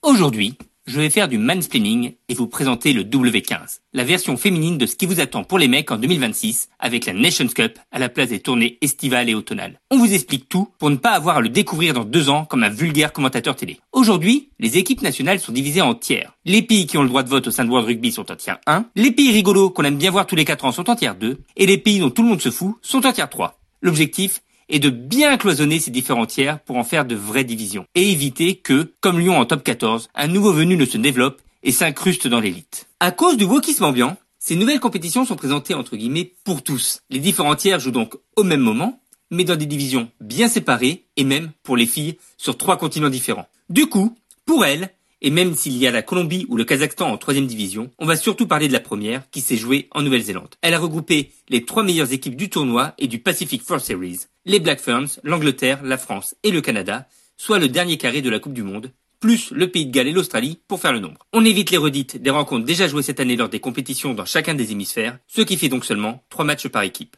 Débutant la compétition contre des Kiwis privés de leurs joueuses à 7, la France va réaliser l'exploit, proposant le meilleur du rugby français avec un essai 100% French Flair et un essai 100% French Chat. Si les Kiwis, réduits à 14, reviennent à 17-18, les Bleus tiennent bon et exultent au coup de sifflet final comme si elles avaient gagné la Coupe du Monde. Ça vous rappelle quelque chose? Eh oui, derrière, elles perdent donc contre l'Australie en encaissant au passage un triplé d'une pilier. Mais où est Rose Bernadou? Puis contre le Canada, pourtant étrié 36-0 l'an dernier, les Bleus nous font une stade français, encaissant deux essais sur maul pour une défaite sur le score de 20-29, comme contre l'Australie. Principal outsider, la France finit donc cinquième, sur 6. Et c'est l'Angleterre, invaincue, qui remporte le titre sans surprise. Bon, sinon, l'Écosse a enfin gagné un titre, celui de la deuxième division. Mais demandez aux Grenoblois, un titre de Pro D2, ça compte autant qu'un titre du CO en top 14. Et si l'Irlande, vainqueur en troisième division, est promue en deuxième, l'Écosse non. Pas de relégation pour le moment en première. Il faut laisser le temps à la compétition de s'installer et aux mêmes équipes de rester entre elles. Le top 14 ferait bien de s'en inspirer et laisser Bayonne ou Perpignan en Pro D2, pour le bien de tous, et surtout de ceux qui paient un abonnement canal pour voir ça. Il n'y aura pas non plus de relégation chez les mecs en première division avant 2032. Et encore, si ce sont les Fidjiens qui descendent, hein. car comme pour le tournoi, on veut bien intégrer les Georgiens, mais seulement les années où ce sont les Italiens qui finissent derniers. Selon Benoît Hamon, dans un excellent ouvrage à 32 euros disponible dans toutes les bonnes librairies, le rugby incarnerait des valeurs de gauche. Mais dans le genre on ne prête qu'aux riches, ce sport c'est être sacrément de droite, dès qu'il est question de pognon et de protéger son petit entre-soi. Merci Mobec, euh, c'est vraiment une, une chronique qui te ressemble, même si t'as pas réussi à caser les, les îles Samoa dedans. Ne réglez pas votre, votre appareil, c'est sa voix normale, hein, il parle normalement. Est-ce que vous avez regardé les, les matchs du W15 Moi j'ai raté le, le- le- le match contre euh, l'Australie, j'ai vu les autres. Et euh, enfin, le- l'événement marquant, on va dire, c'est quand même la première victoire à- en Nouvelle-Zélande pour le 15 de France féminin.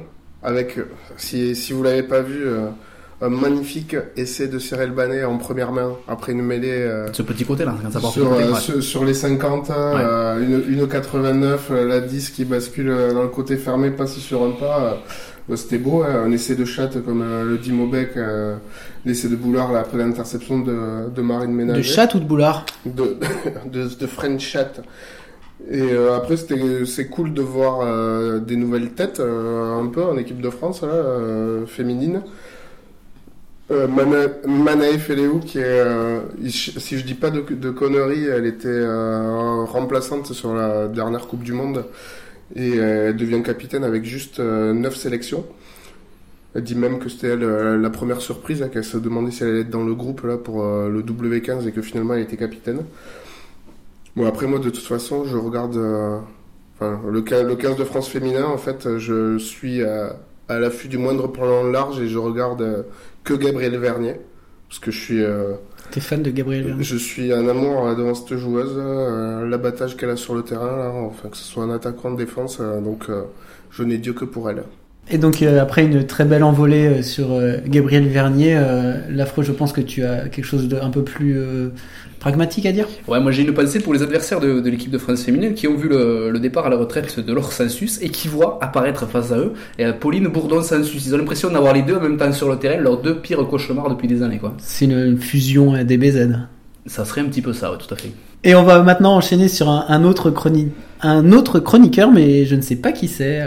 Normalement, c'est Copareos, euh, l'habituel animateur de l'émission qui aurait dû la faire, mais apparemment, c'est un ami à lui qui l'a remplacé au, au pied levier, donc je, je n'en sais pas plus que vous.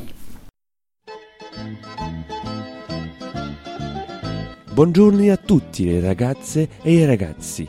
Sono Gianluigi Parmarossi, le consultante italien de la macellaria Ovalia, ou la boucherie Ovalie comme vous l'appelez en France.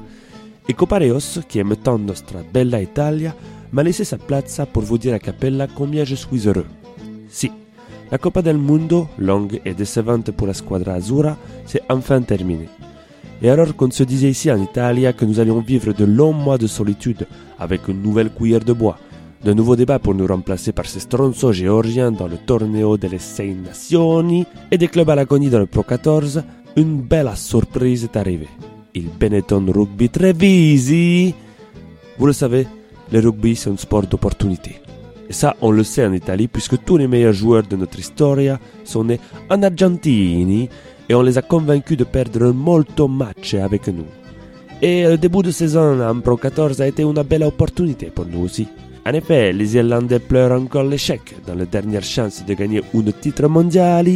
Les Sud-Africains fêtent justement ce titre mondial. Les provinces galloises sont en crise et les deux clubs écossais sont, ouais, sont nuls, comme toujours. Et qui a profité de ce beau bordel? Et le Benetton Trevisi. Rendez-vous compte, cette équipe était la seule invaincue dans le championnat après quatre journées et contre des adversaires de qualité?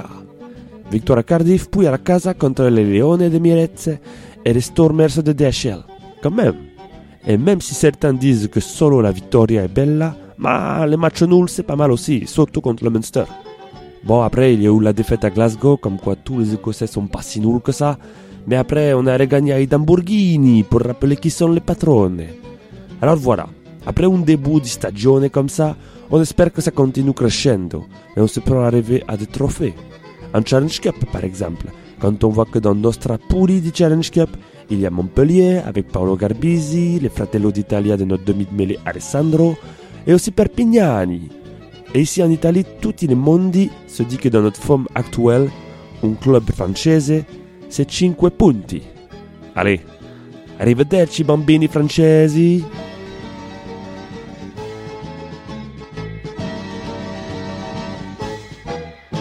Eh ben, grazie mille Gianluigi Parmarossi. Parmarossi, ouais. Mais c'était une, une, une chronique sur une seule blague euh, de 2 minutes 40. euh, je pense qu'en 15 secondes c'était passé, mais, mais très bien. Bravo, c'était. euh, Tout le monde était mort de rire.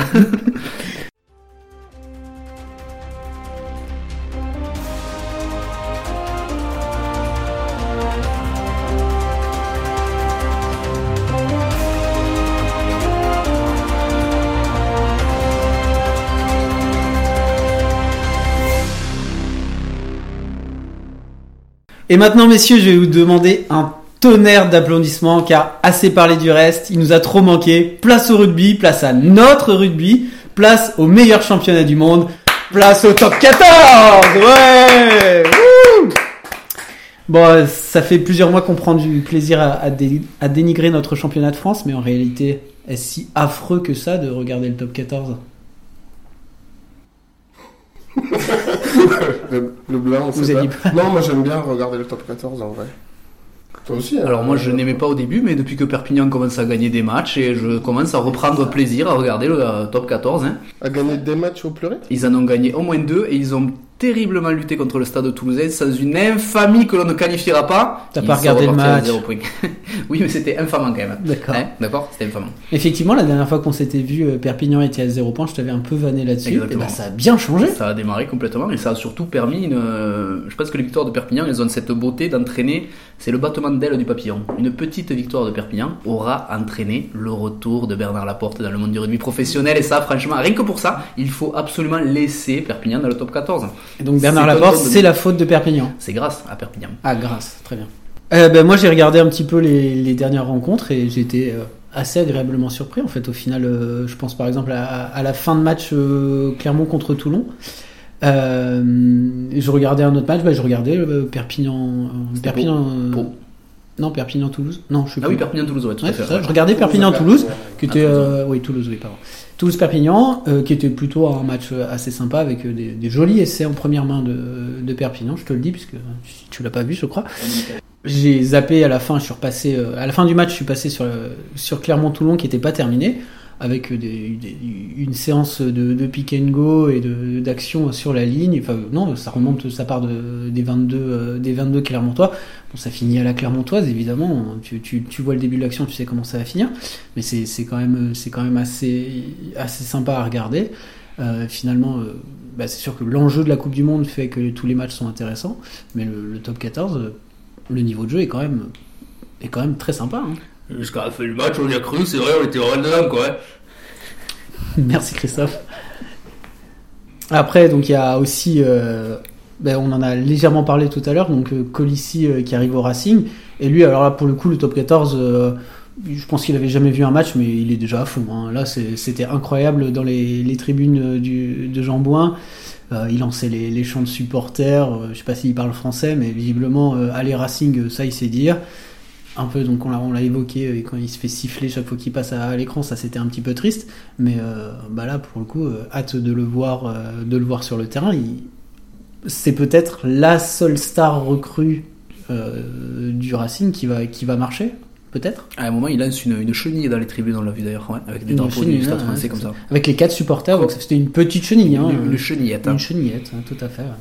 Ben oui, j'espère que ce sera la, la- la- la- pour eux, hein, que ce sera la seule recrue euh, qui marche euh, au Racing. hein, mais euh, moi, j'ai hâte de le voir sur le terrain. Bah, il y a euh, Arundel, donc déjà je m'étais moqué de oui, lui. Arundel Il qui, a- a, qui a marqué quelques essais pour son premier match. Trois, je crois. Ouais, trois, bon, C'est bien, euh, non euh, Trois, essais- je suis pas, je suis pas spécialiste, hein, mais Non, bah, euh, trois je sais pas, il essais. faisait 5, mais après, Je crois que c'est un triplé, trois essais, il me semble. Ouais, mais c'est bien en rugby de marquer trois essais? Ah, c'est mieux que 0, mieux que 1, mieux que 2, mais moins que 4. Moins que quatre. L'arithmétique est une science exacte. Donc il a quelque part, il a des axes d'amélioration, comme on dit? Il faut en marquer 4 ou 5, ouais. En plus, c'est pas des essais tout faits quand même hein, qui marquent. hein. Il a une petite Ouais. euh, accélération que. Ouais, ouais, c'est quand même pas c'est dégueulasse. intéressant. Voilà, c'est le podcast de la boucherie Ovalie, euh, des avis d'experts. euh. Suivez-nous euh, tout- après, toutes les semaines. après, vous regardez le classement du top 14, bon, on s'enthousiasme un peu pour les matchs, etc. Clairement, on est, alors, on est un peu supporter, on aime le beau jeu, etc. Mais on aime surtout que le, le bien gagne. Actuellement, c'est pas forcément très réjouissant. Alors, voilà, le- la Coupe du Monde a un petit peu re- rebattu les cartes et, Oui, tout et à a fait, ouais. plutôt privé euh, certains clubs de, de leurs atouts en fait hein, sur la, la première moitié, enfin, le premier quart, voire la première moitié du, du championnat, ce qui explique euh, partiellement certains classements peut-être un peu surprenants, enfin surprenants, peut-être euh, un peu ouais, Après, un peu différent. Moi, Est-ce je suis que pas d'accord. hein. d'ici là, alors le Palois n'est pas d'accord. Non. Après, c'est toujours intéressant parce que ça permet de voir des clubs avec des, exemple, des- j'ai vu des supports, des réactions de supporters toulousains ou rochelais qui vouaient aux gémonies de leur équipe. C'était assez réjouissant à, à voir. Mais il faut s'habituer à la défaite aussi, les gars. Regardez, nous, on supporte euh, Pau et Perpignan et même Grenoble. On peut très bien vivre heureux en enchaînant des défaites. hein. Alors personnellement, moi je vis pas heureux, mais c'est autre chose. Hein. Je vais, donc je vais rapidement, donc avant la la huitième journée, Castres 3, Pau 4, La Rochelle Rochelle 8, Bordeaux-Bègle 10 et Lyon qu'on voyait comme un, un potentiel, euh, un potentiel champion 12. Et Montpellier 14. Montpellier, oui, mais ça. Donc, est-ce que vous imaginez de, de grands changements d'ici la, la fin de la saison par rapport, enfin, notamment les clubs que je viens de citer? Donc, la, la section, par exemple, euh, Ah bah, ça, ça, ça risque de bouger, quoi. Après, euh, vers le haut? 4, c'est pas assez. euh, non, non, ça, le- le classement risque, va bien, va bien grandement bouger. Après, euh, ouais, moi je suis pas hyper d'accord avec le- l'histoire de bon la Coupe du Monde rebat des cartes. Si certes, euh, effectivement, c'est pas le, le grand stade toulousain, mais on entend des gens dire ça ça fausse euh, complètement le championnat. Euh, ben, le stade toulousain, c'est sûr, ils avaient 17 mecs à la Coupe du Monde, mais après quand t'as une équipe avec 17 mecs, euh, 17 internationaux, euh, le reste du temps quand ils sont là, est-ce que ça fausse pas le championnat aussi? Et euh, tu veux dire, avoir ah, des bons joueurs, c'est bien? Ben ouais, c'est pas mal. Et parce qu'en fait, euh, je pense qu'à Perpignan, à, à Pau, euh, à Oyonnax, euh, on aimerait bien avoir des joueurs internationaux aussi euh, Ah, français. Euh, oui, non, mais français par exemple. Ah, c'est vrai Ouais. qu'il n'y a pas que des internationaux français. J'ai regardé les euh, les internationaux français là et j'ai enfin ouais, j'ai travaillé, j'ai fait j'ai dû faire un produit en croix pour dire Oula. le niveau de préparation de ce podcast et euh, 70% des internationaux français là qui étaient dans le groupe pour la Coupe du Monde sont répartis en trois clubs. C'est-à-dire euh, Toulouse, euh, UB, euh, La Rochelle en deuxième et euh, UBB. Euh, et euh, en fait, euh, moi je trouve que les petits clubs, euh, si tu parles de, de l'USAP, euh, de Pau, enfin les clubs qui sont habitués à jouer plutôt le fond du classement, ils avaient aussi des, inter- des internationaux. Euh, à Pau, il manquait, euh, il y avait 7 joueurs qui étaient à la Coupe du Monde. Euh, à Perpignan, il y en avait 9. Et que si tu pars sur des effectifs qui sont quand même pas pléthoriques, euh, ben, 7 joueurs, euh, ben, si je parle pour euh, pour Pau, euh, 7 joueurs dont 6 qui étaient dans le pack et qui sont des mecs ben, comme euh, Beka Goradze qui est capitaine, et quand ils sont pas là, ben, c'est euh, c'est handicapant aussi. Alors euh, je dis pas que Pau aurait gagné contre le grand stade toulousain comme ils l'ont fait là, mais quand je regarde la feuille de match et que je vois à Toulouse qu'il y avait euh, Movaka, Arnold, Owen Franks, Roumat, euh, Pitaki, Barassi, Capozzo, Jaminet, Aldeguerri, c'est pas dégueulasse non plus. Il y a des gens qui n'ont aucune sélection là dans ce que tu cites. Ah bon? Roumat, par exemple? Non, euh, oui, non, je dis pas que les internationaux, je dis que l'équipe est pas dégueulasse. Et quand le week-end d'après, ils gagnent à euh, contre euh, Bordeaux. Et si je regarde la ligne arrière de Bordeaux, sur le terrain, moi j'ai vu Lucu, Jalibert, Moefana, Bielbiaré, Buros, Damien Penaud qui faisait son premier match. Donc, il y a des équipes aussi qui gagnent des matchs. Et même si en face, enfin voilà, je pense que toutes les équipes sont impactées. Et au final, tu as des clubs contre, euh, enfin des clubs euh, comme euh, Castres. Ben, eux, ils avaient un seul international, ils n'étaient pas très touchés. Montpellier, ils sont en fond de classement, ils avaient six joueurs. Ça veut dire qu'on parle de, enfin, il y avait plus d'internationaux à l'USAP, par exemple. Euh, Clermont aussi, hein, 4 joueurs, Stade français 5 joueurs, bon, Stade français ils sont en haut, mais pour euh, voilà des, moi je trouve qu'il y a des clubs qui étaient, qui avaient pas énormément d'in- d'internationaux et qui font pas un début de, saison fou non plus. La Rochelle, par exemple, qui est censée avoir deux équipes euh, pour jouer la, Coupe d'Europe, notamment. On, dit qu'il y a deux équipes qui ont. Il y a deux clubs qui ont deux équipes, euh, Stade et La Rochelle. La Rochelle huitième à la sortie de, cette session internationale, notamment avec une, défaite contre Perpignan, il me semble. Euh, non, Ah, je dis pas. des bêtises. Non, moi, je Avec La Rochelle qui n'a pas perdu contre Perpignan. Euh, ils ont pas perdu. Non. Non, ils ont perdu à Oyonnax. Ils ont perdu à Oyonnax, voilà, c'est ça. Oyonnax. Tu leur- confonds Oyonnax et Oyonnax, Perpignan. À c'est la même voyons. Il y en a qui chose. finira Bah, la 14e, l'autre plage, 13e. La plage, tout ça, c'est pareil. Euh, la Rochelle 8ème, euh, et encore parce qu'ils ont gagné la semaine dernière, c'est peut-être un petit peu étonnant. hein. Ils ont gagné juste, juste. hein. Enfin, la semaine dernière en Oui, plus, oui, euh, ça a été euh, compliqué. Ouais. Après, on peut aussi, euh, tu vois, le, le- tu parles, de, tu parles un peu du Stade Toulousain et des internationaux. Ils ont quand même accepté de perdre un international qui est parti euh, au RCT, Jaminet, et ils ont recruté euh, bah, ben, un international écossais. Ah, bon, ça compte pas du coup. Ouais, mais C'est et pas au même poste. euh, Kinghorn, il est pas, il pas jouent centre. rien. Non, non, jouent rien. rien. Ouais, Ils l'ont pris.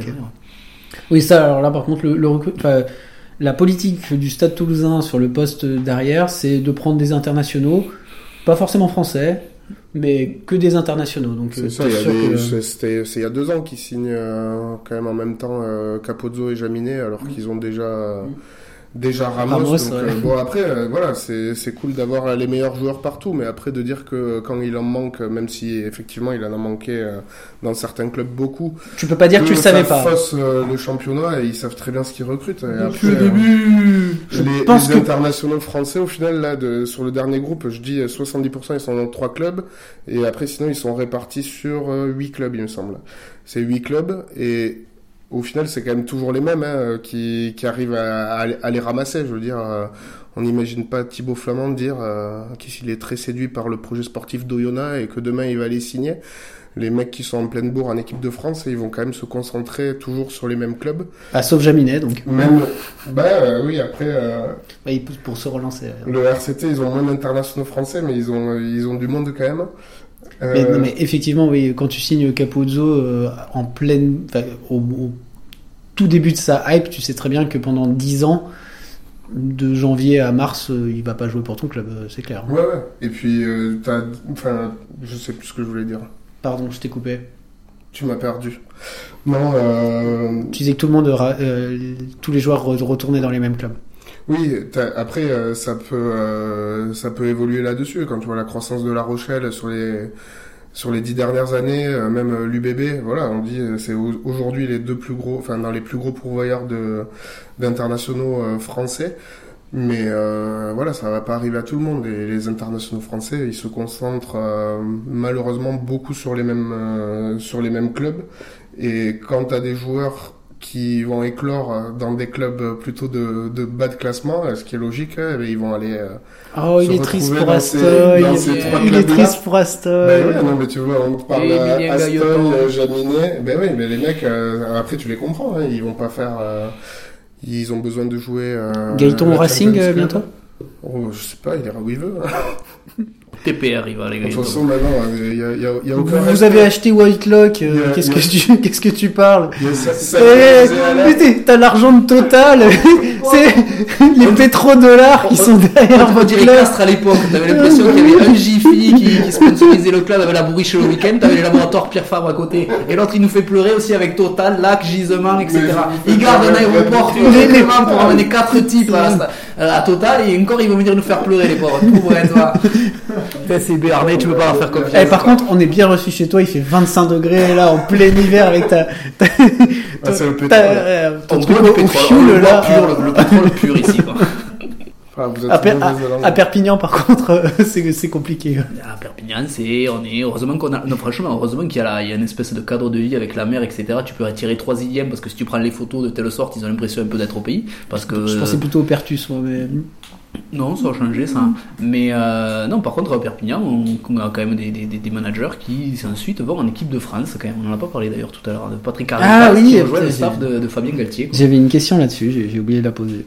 On n'a pas parlé du, de Lyon, le, le loup euh, 12e, alors qu'il était potentiellement un, un- un prétendant au titre. Mais, mais ça intéresse qui de parler de Lyon? Je veux dire, ils ont 4 quatre Si maintenant, peut-être que le rugby va prendre le pas sur le foot, euh, vu que le foot est en train de, de péricliter. Non, clairement, euh, Lyon, non. Non, globalement, non. Globalement, Non. non. La réserve Non. de Toulon, ouais. On fait un sondage. Allez, Qui Qui, s'en qui, branle qui s'en branle Ok, c'est très, très radiophonique, mais euh, globalement, on a tous levé la main. la majorité est absolue, on va dire. Voilà, c'est ça. On parle même d'unanimité là. donc. Euh, lors du dernier, lors du premier épisode toulousain, c'était le, le numéro 3 de, de ce podcast, on avait beaucoup parlé de Bernard Laporte, qui venait d'être condamné, notamment pour euh, corruption passive et trafic d'influence. Parce qu'il avait été condamné pour d'autres trucs aussi. hein. C'était il y a un an, un siècle, une éternité. Que de chemin parcouru pour nous depuis, pour au final revenir au point de départ, puisque le voici de retour. Il est de retour. Cette fois-ci, puisqu'il reprend les rênes du MHR, toujours en suspens, en attendant l'appel de son jugement. Moi, je vais vous remettre un, autre, un autre extrait de son passage chez Bartoli euh, dimanche dernier. Euh, Est-ce que vous comprenez, Bernard, que ce retour interroge, voire agace? Non. Il agace les cons, oui, mais les cons, il y en a partout, ça, ceux-là, ils m'intéressent pas.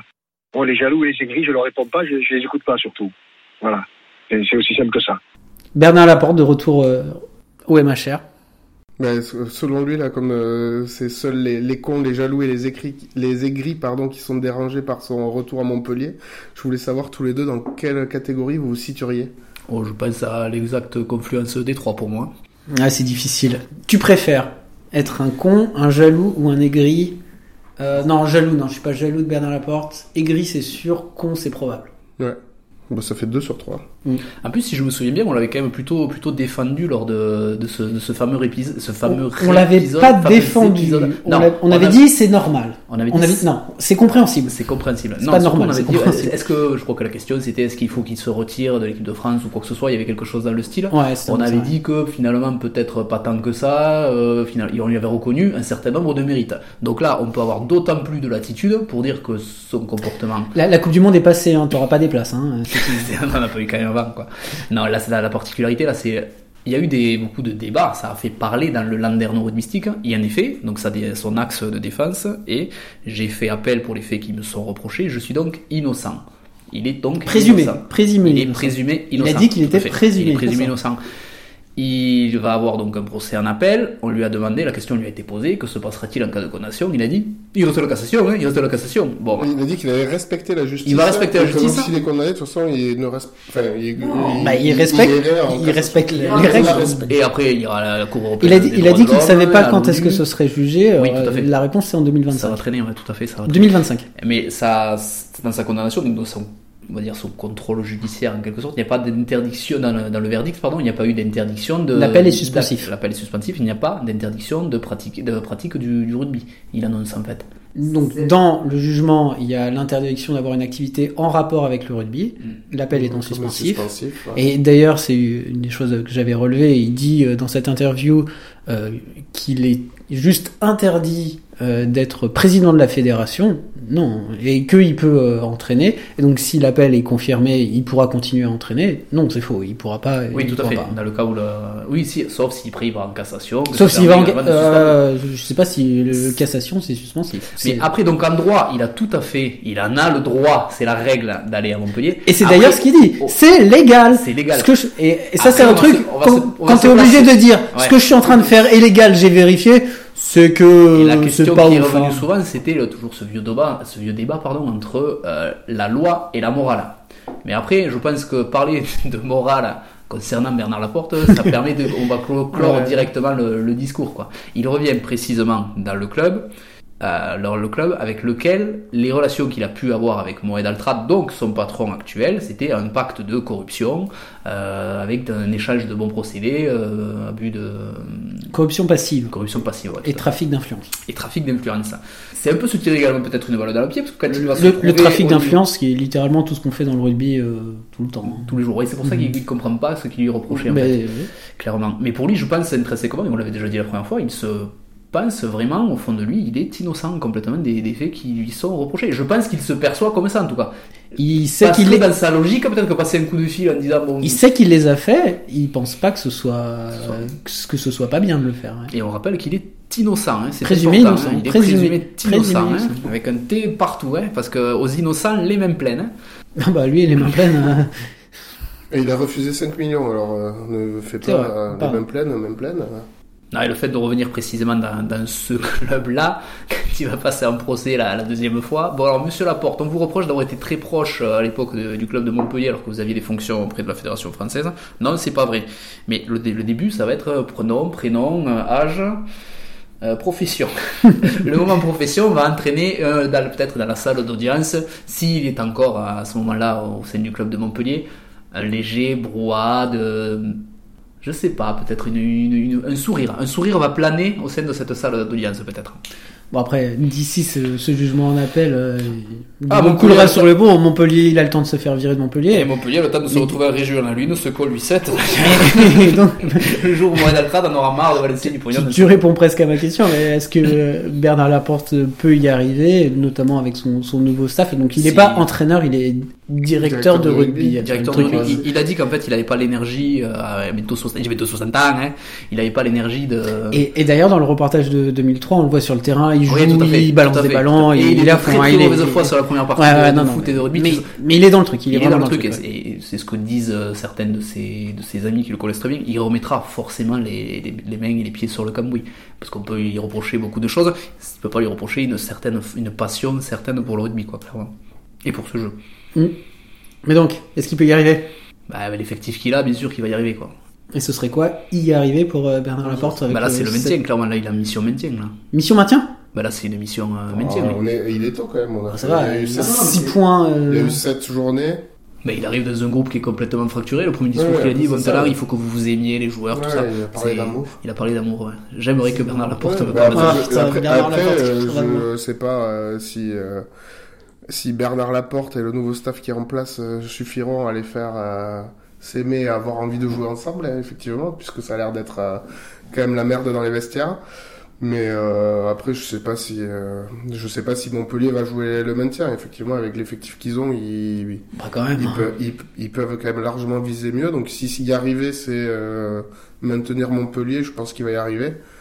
Après, si c'est de se qualifier dans les 6, je suis pas sûr. Mais euh, après, euh, Après, il a un staff, ils arrivent, ils sont, ils sont 17 ou 18 ou 24. Ouais, ouais. Presque, ils peuvent, s'il y a un problème de joueur, ben, t'as des joueurs, t'as des membres du staff qui peuvent jouer. Batut, Ouais. il doit encore avoir de beaux restes. Colazo, il peut te caler euh, 10 minutes à une mêlée en fin de match. Avec Cheto, il peut faire euh, quelques trucs aussi, quoi. C'est ça l'avantage d'avoir des staffs, euh, des, des mecs pas trop âgés encore, quoi. Il y a, il y a un truc qui est, qui est amusant aussi, c'est donc euh, retour de les retrouvailles Colazo Carbonel, Mm.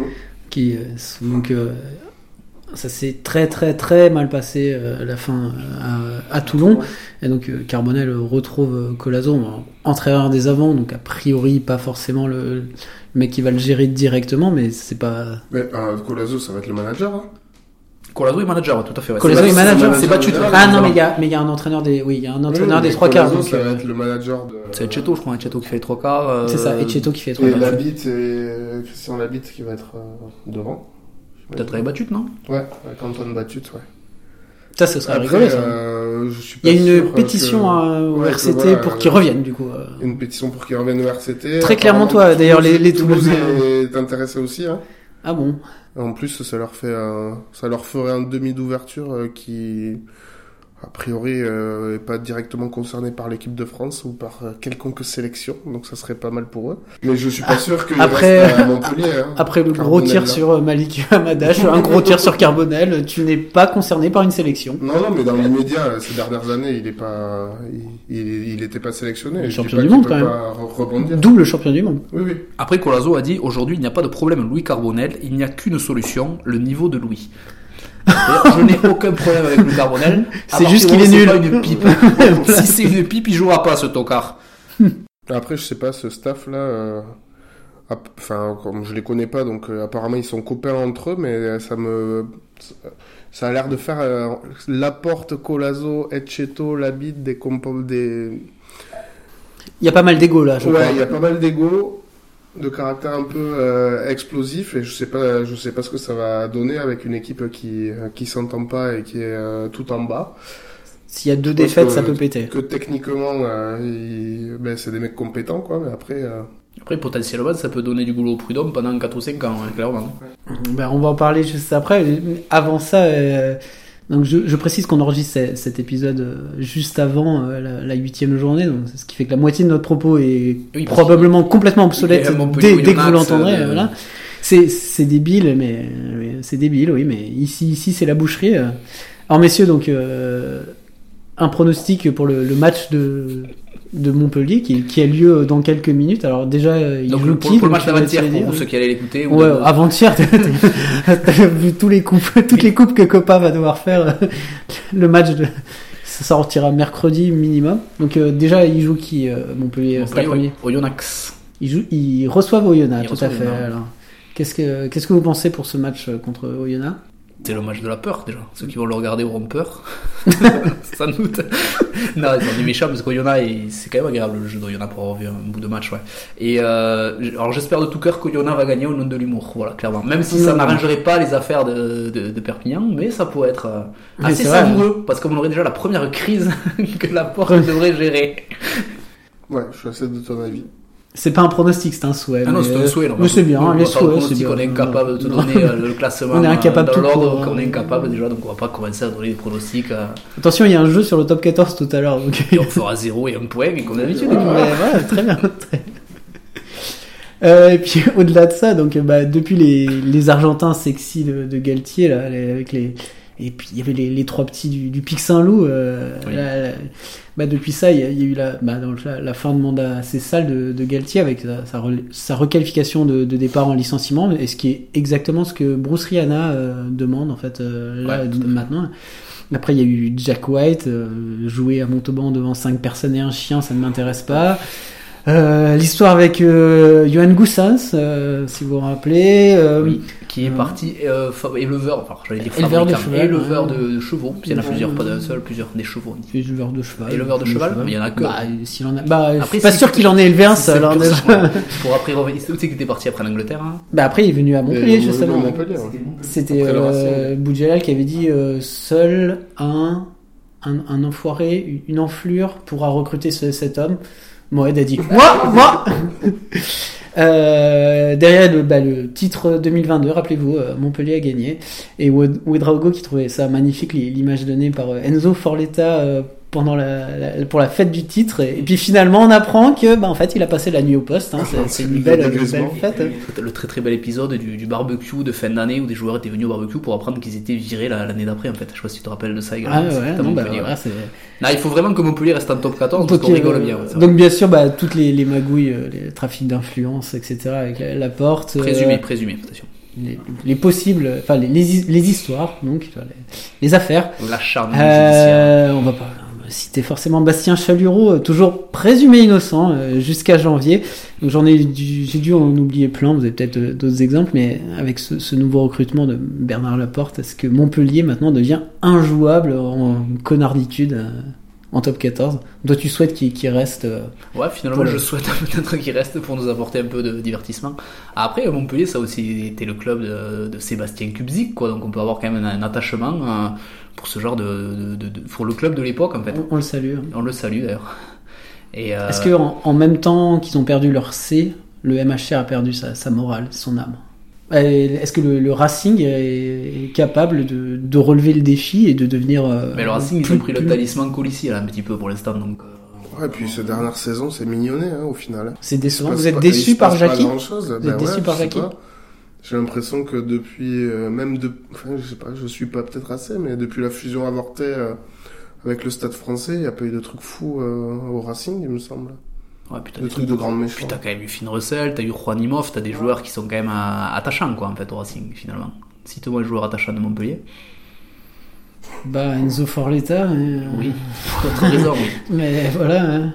Ah si, euh, Gabriel, euh, enfin il est pas, il est pas attachant, mais il est un peu Ngandebe. différent. Et le Ngandebe, oui, pardon, je, je sais pas prononcer son nom, donc je, j'ai pas osé.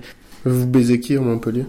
Ah bah voilà, on y revient. Euh, bah Colissi. Ah non, c'est Racing, pardon. euh, ah Garbizi, je pense. Ouais, Dommage qu'il y ait plus Be- mais- Benoît Payot, que tu peux passer une bonne, une bonne soirée, mais euh, Ah, euh, Marco Tolègne, on, on nous suggère. euh, le ouais, public, euh, vote du public, le public, Marco- on, nous Marco- su- on nous Marco- suggère Marco, Marco Tolègne, c'est vrai. L'affreux est perdu. Non, je réfléchis à la stratégie en fait qui voudrait être euh, d'être avec Moed Altrad parce que c'est quand même celui qui a le plus de pognon donc à la limite si tu peux te faire euh, entretenir par la danseuse c'est pas mal quoi. Ah ouais, non, bah, bah, c'est un petit peu le, le choix qu'a fait Bernard Laporte, hein, clairement. et c'est, c'est mignon parce qu'il alterne entre Moed et Monsieur Altrad, tu sais, le- tu sens que le- le- il sait où est le, por- le portefeuille, hein, quand même, globalement. Après, euh, Moed Altrad, je sais pas. euh, Enfin, j'imagine que d'être président de club de top 14, ça doit être quand même euh, assez euh, énergivore quand même. Il est à 75 balais hein, maintenant. Même si on ne dirait Oui, pas. puis il est patron Donc, d'un je- groupe je Je sais pas euh. euh, s'il va. Ouais.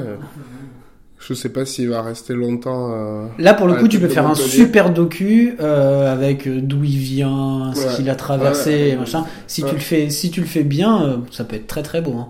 Ouais. Enfin, là, on est en train de dire que c'est un connard, mais euh, Tout s'il se représente euh, aux élections municipales. Ah oui, fait, euh, oui, il faut d'avant. se- Parce qu'en fait c'est ça qui est parti, c'est ça qui est assez euh, avec un caméo de euh, comment il s'appelle Rémi Gaillard. Rémi Gaillard. C'est intéressant en fait avec Moed Altrad, c'est que c'est vraiment le patron de l'industrie euh, moderne euh, maintenant, et tu retrouves euh, le pire de ce que tu avais dans le rugby des, des, des par-dessus et le chapelier Ouais. de Kylian. voilà, j'allais- parler du 15 des chapeaux, ouais, le mec qui utilise plus ou moins le rugby pour faire une petite carrière politique, essayer de percer, alors qu'il n'en a pas forcément besoin puisqu'il avait quand même une réussite sociale euh, éclatante, etc. Il, voilà, on ne sait pas pourquoi il s'est perdu. Et qu'est-ce que ça lui a apporté le rugby? Eh ben, une garde à vue, un procès, potentiellement un appel, etc. Et le mec il reste quand même, donc il doit Ah, quand même mais- avoir un petit attachement à la chose. Ouais, il a, ça lui il a apporté son de- nom sur le maillot des All Blacks, hein, quand même. Oui, c'est vrai, son nom sur le Black et le, le stade est à son nom aussi, non? C'est pas ça, le Trade Ouais, Stadium? Ouais. Ouais, ou alors c'est un gros mégalo.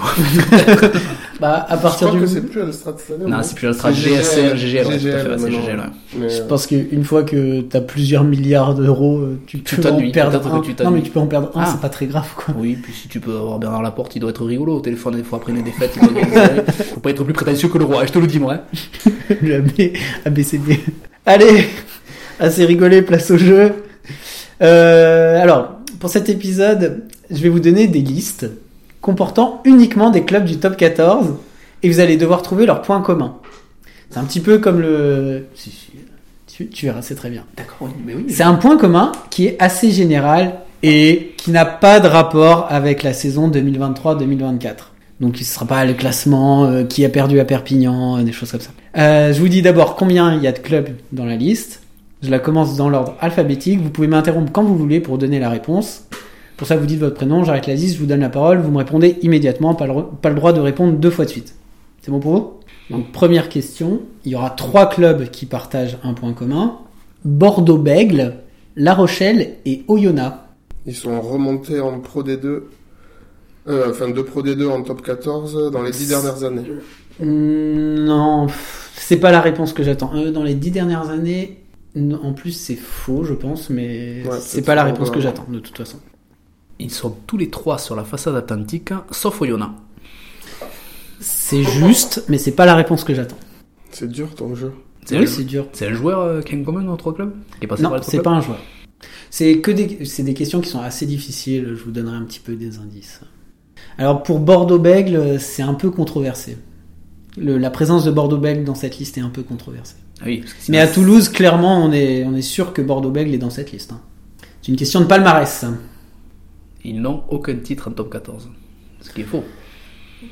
Reformule. Bah, ils n'ont aucun titre, ils n'ont jamais remporté aussi. La Rochelle a remporté Ils n'ont jamais porté le Brennus. Ils n'ont jamais porté le Brennus, Ils d'accord. ont jamais de titre en top 14, donc le. Brennus. Je, je te l'accorde, un point pour, pour l'affreux. Donc là, quatre clubs euh, partagent euh, ce- cette particularité. Donc Bordeaux-Bègles de nouveau, Montpellier, Stade français et Toulon. Ils ont tous remporté le challenge européen? Hum, peut- euh, Stade français, je suis pas sûr, mais c'est pas ça la, la réponse que j'attends. Bordeaux-Bègles, Montpellier, Stade Bordeaux, français et Toulon. Ils ont un homme en commun. Et son nom a été mentionné pendant ce- cet épisode. Bernard Laporte. Tu dois dire ton prénom d'abord, mais euh, Ah oui, un point pour Paye. À Bordeaux, pourquoi donc? Parce qu'il À Bègle. à- Ah oui, à Bègle, ok, ouais. Ah, effectivement, il n'a pas joué à Bordeaux-Bègle. Ah, parce que, euh, d'accord, parce que moi j'étais. euh, oui, d'accord. Sinon, il y avait Bayonne aussi. On a, on a peut-être tous oublié le passage de Bernard Laporte à Bayonne. Bernard Laporte à Bayonne. Bernard Laporte à Bayonne avec euh, un, un épisode qui était absolument délicieux où Byron Keller, en tant qu'agent de joueur qui finalement n'avait pas de licence, avait fait. Ah, non, non, mais il a jamais, non, non, il a jamais été, il a, Non, il a pas joueur, entraîné, il a été oui, d'accord. les- Oui, alors, mais il sinon, il a, il était manager ou je sais pas en fait. ouais. Non, non, il ça. avait pas de poste directement, il était, euh, il a et c'est toujours, c'est le rugby, on- moi je connais lui, je connais Ouais, lui, je mais suis il a venu filer un coup de main, je suis venu visiter la difficulté, je suis venu filer un coup de main, ouais. Les cœurs sur la main, cet homme. Là, on cherche, il y a cinq clubs qui partagent euh, ce point commun, Euh, le Loup, Pau, Stade français, Stade toulousain et UBB. Donc là, c'est un joueur. Là, c'est un joueur. Ouais. Je vais vous les donner dans l'ordre chronologique maintenant. Euh, Pau, Ah, c'est Lionel Boxy. ouais, Lionel euh, Boxy s'est passé par l'intégralité de ses clubs et actuellement, il est entraîneur euh, au Loup, bien entendu. Je peux pas le trouver, ça le Bernier. Euh, un deuxième point pour l'affreux. Cinq clubs de nouveau. Lyon, Oyonnax, Perpignan, Toulon, Toulouse. Lyon, Oyonnax, Perpignan, Toulon, Toulouse. Là, on passe un petit peu en dehors du rugby, d'une certaine façon. C'est le rugby, ça parle des clubs du rugby, mais ça parle pas de rugby. La concentration Il y des a la joueurs. tension dans les regards, c'est incroyable. C'est terrible. C'est le, le Mexican euh, standoff. J'essaie de reposer les villes sur la carte tu, de tu France. peux, re- tu peux redire les... Ça n'a pas de rapport avec la carte. Lyon, Oyonnax, Perpignan, Toulon, Toulouse. C'est lié au logo C'est de un ces logo équipes. ovale. Tout Non. Il n'y a aucune de ces équipes qui a un logo ovale. Enfin, ça peut être un point commun pour le coup, mais Il y a du rouge dans chacun des logos. C'est L'affreux. une bonne réponse de l'affreux. 3 à 1 pour l'affreux. C'est une balade. hein. 5 clubs, On se promène. 5 clubs de, de nouveau. L'Aviron Bayonnais, la section paloise, le Stade Rochelet, le Stade Toulousain et l'Union sportive des Arlequins Perpignanais. Ils ont tous été champions de France. Sauf le Stade Rochelet, mais oui, c'est une bonne réponse. Alors je vous donne un indice. Je n'ai pas dit Bayonne, Pau, La Rochelle, Toulouse, Perpignan. J'ai dit l'Aviron Bayonnais, la section paloise, le Stade Rochelet, le Stade Toulousain et Paye. l'Union Sport- Ah non, pardon. Non, avec le dernier, ça marche pas. et l'Union sportive des Arlequins Perpignanais. C'est que à Paye, dans le nom du club, il y a le, Le gentilé, le gentilé. Ouais. Et pas la ville, tout à fait. Un deuxième point pour payer 3 à 2. 6 maintenant. 6 équipes. L'AS Clermont-Ferrand, Lyon, Oyonnax, Racing 92, Stade français et Stade Rochelet. Clermont-Ferrand, Lyon, Oyonnax, Racing, Stade français, Stade Rochelet. C'est géographique. Ils sont tous dans le nord. Je suis demandé d'être plus précis que ça. Ce sol. Ah, oui. je t'en prie. Ils sont en dehors de l'Occitanie. Ah, il y y y d'autres. Il y en a d'autres. Il y a pas Toulon. Toulon, par exemple. Ah, il y a Toulon. Ce sont les la- euh, l'affreux. Hmm. Ce sont les clubs le plus au nord des top 14. Oui, enfin 6, j'aurais pu en prendre d'autres. Donc, euh. Tu peux redire ta liste, s'il te plaît? Clermont, Lyon, Oyonnax, Racing, Stade français, Stade Rochelet. Ils sont au nord, c'est vrai, mais je vais demander à quelque chose d'être plus précis que au nord. Qu'est-ce que ça veut dire être au nord? Ça veut dire vivre dans la douleur et l'affliction. Bien sûr, mais précisément. Dans la jalousie de ceux qui vivent au sud. Aussi, Mais on vous aime bien quand même. je vais demander un- une référence géographique euh, indisputable. Ils sont au nord de la Garonne. Alors, euh, à la base, je voulais faire une question là-dessus, mais définir le C'est nord de compliqué la parce que t'as Garonne. l'Est et compagnie, ouais, ouais. c'est- Non, il doit y avoir. Perpignan est au nord de la Garonne, si tu veux. hein. Oui, oui, mais là, le point commun de ces clubs. Non, il doit y avoir un parallèle qui passe euh, le 17e. euh, Le 17e parallèle. Le 17e ouais, parallèle du tropique de Greenwich qui passe euh, dans le coin. C'est le sont tous au nord. 45e, mais je vais, je vais te le valider, ouais, le c'est une 45e. évidence, ouais. ouais, le 45e. Euh, Mais c'est d'ailleurs là 4 à 2 avant la dernière question, hein, ça, ça paraît compliqué, mais cette question vaut double. Cette question vaut double. Pour, euh, non, elle vaut triple même. Elle vaut triple. Donc celui qui gagne, gagne. Celui qui gagne. Et le dernier qui marque a marqué. C'est ça. Euh, je pense que ça va aller très vite, ce sera plus facile hein, là, pour le coup. Donc trois clubs qui partagent une particularité Castres, Montpellier et le Racing. Paye, on les déteste. C'est validé, et c'est Paye qui remporte. euh, c'est Paye qui remporte ce, ce jeu. Et passons maintenant au jeu des, des auditeurs à gagner cet incroyable calendrier 2024 avec Lionel. Oh. Comme vous vous en doutez, un calendrier avec des photos de, de Lionel Boxis, euh, une édition très très limitée que j'ai pris beaucoup de soin à réaliser, avec Ah. é- évidemment des photos tout à fait libres de droit. Mais si je vous assure, arrêtez de poser des questions. T'en as fait qu'un? Il est magnifique. J'en ai fait une dizaine. Ah, Et il y en a un pour toi. Ah, c'est magnifique, le plus beau jour de ma vie. Merci Hero. Et il y en a un pour toi. Il est Oh, incroyable. merci. Oh, qu'il est beau. Donc euh, pour ça, euh, nous allons vous, pour les auditeurs, donc nous, nous allons vous demander de répondre à, à la question suivante, choisie par le gagnant du jeu. Donc je vais vous proposer euh, une liste de, de quatre clubs et il faudra trouver euh, leurs points Magnoac FC, FC Hoche, Castres Olympique et Stade Toulousain. Merci Pay. Donc euh, pour participer, vous envoyez la réponse à cette question par mail à l'adresse suivante boucherie trait d'union ovalie trait d'union podcast outlook.fr en mettant en objet, c'est l'affreux qui décide. Bernard Laporte est innocent. Merci l'affreux. Vous avez jusqu'au 15 décembre pour participer. Ensuite, on tirera au sort le vainqueur parmi les bonnes réponses. Bonne chance à tous. Et puis bah donc euh, merci à tous et à toutes euh, de nous avoir suivis euh, dans ce 19e épisode du podcast de la boucherie Ovalie. Merci à Christophe, à Mobec, à je sais plus John Carlo, John Francesco, je sais plus comment il s'appelle pour le pour leur chronique. On remercie bien sûr notre partenaire mesdépanneurs.fr sans qui rien ne serait possible. Merci à la Frenier Front et à Paye, ça a été un régal cette émission avec vous. Merci Merci au au public. public. euh, merci au public. Euh, ça a été un régal cette émission avec vous et pourtant le meilleur reste à venir.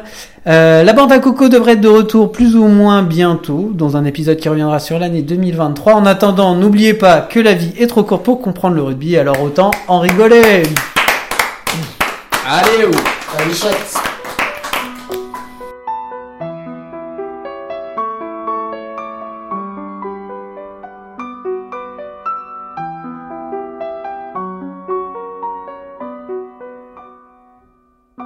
M'asseoir sur un banc, cinq minutes avec toi, tout comme Maxime Lucu qui reste là. Tous les week-ends c'est la même, ce pauvre homme y croit, nous on sait très bien qu'il rentrera pas. Puis au pire on s'en fout, on a Damien Penaud, il court en travers, c'est rigolo. Une prépa physique était pour les gros durs, c'est sûr qu'on enchaînait les blessures. Te raconter un peu comment c'était trop beau ce vendredi à Saint-Denis. Un 15 de France bandant qui a défoncé les blacks quasiment en marchant. Et le mondial perdant.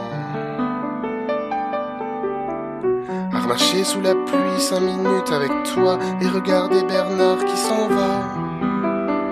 Avec lui c'est trop sûr qu'on aurait fait bien mieux, pas comme cette présidence de Et au deuxième match, on a tapé l'Uruguay, mais vas-y comme on a trop mal joué? C'est pas bien grave non plus, c'était pas les titulaires, y avait Astoy mais pas Jalibert. Te raconter surtout comment Antoine Dupont nous l'a fait à l'envers. Quand ton gros ami bien lui a pété le maxillaire, déchaussé quelques dents. Et le mondial perdant.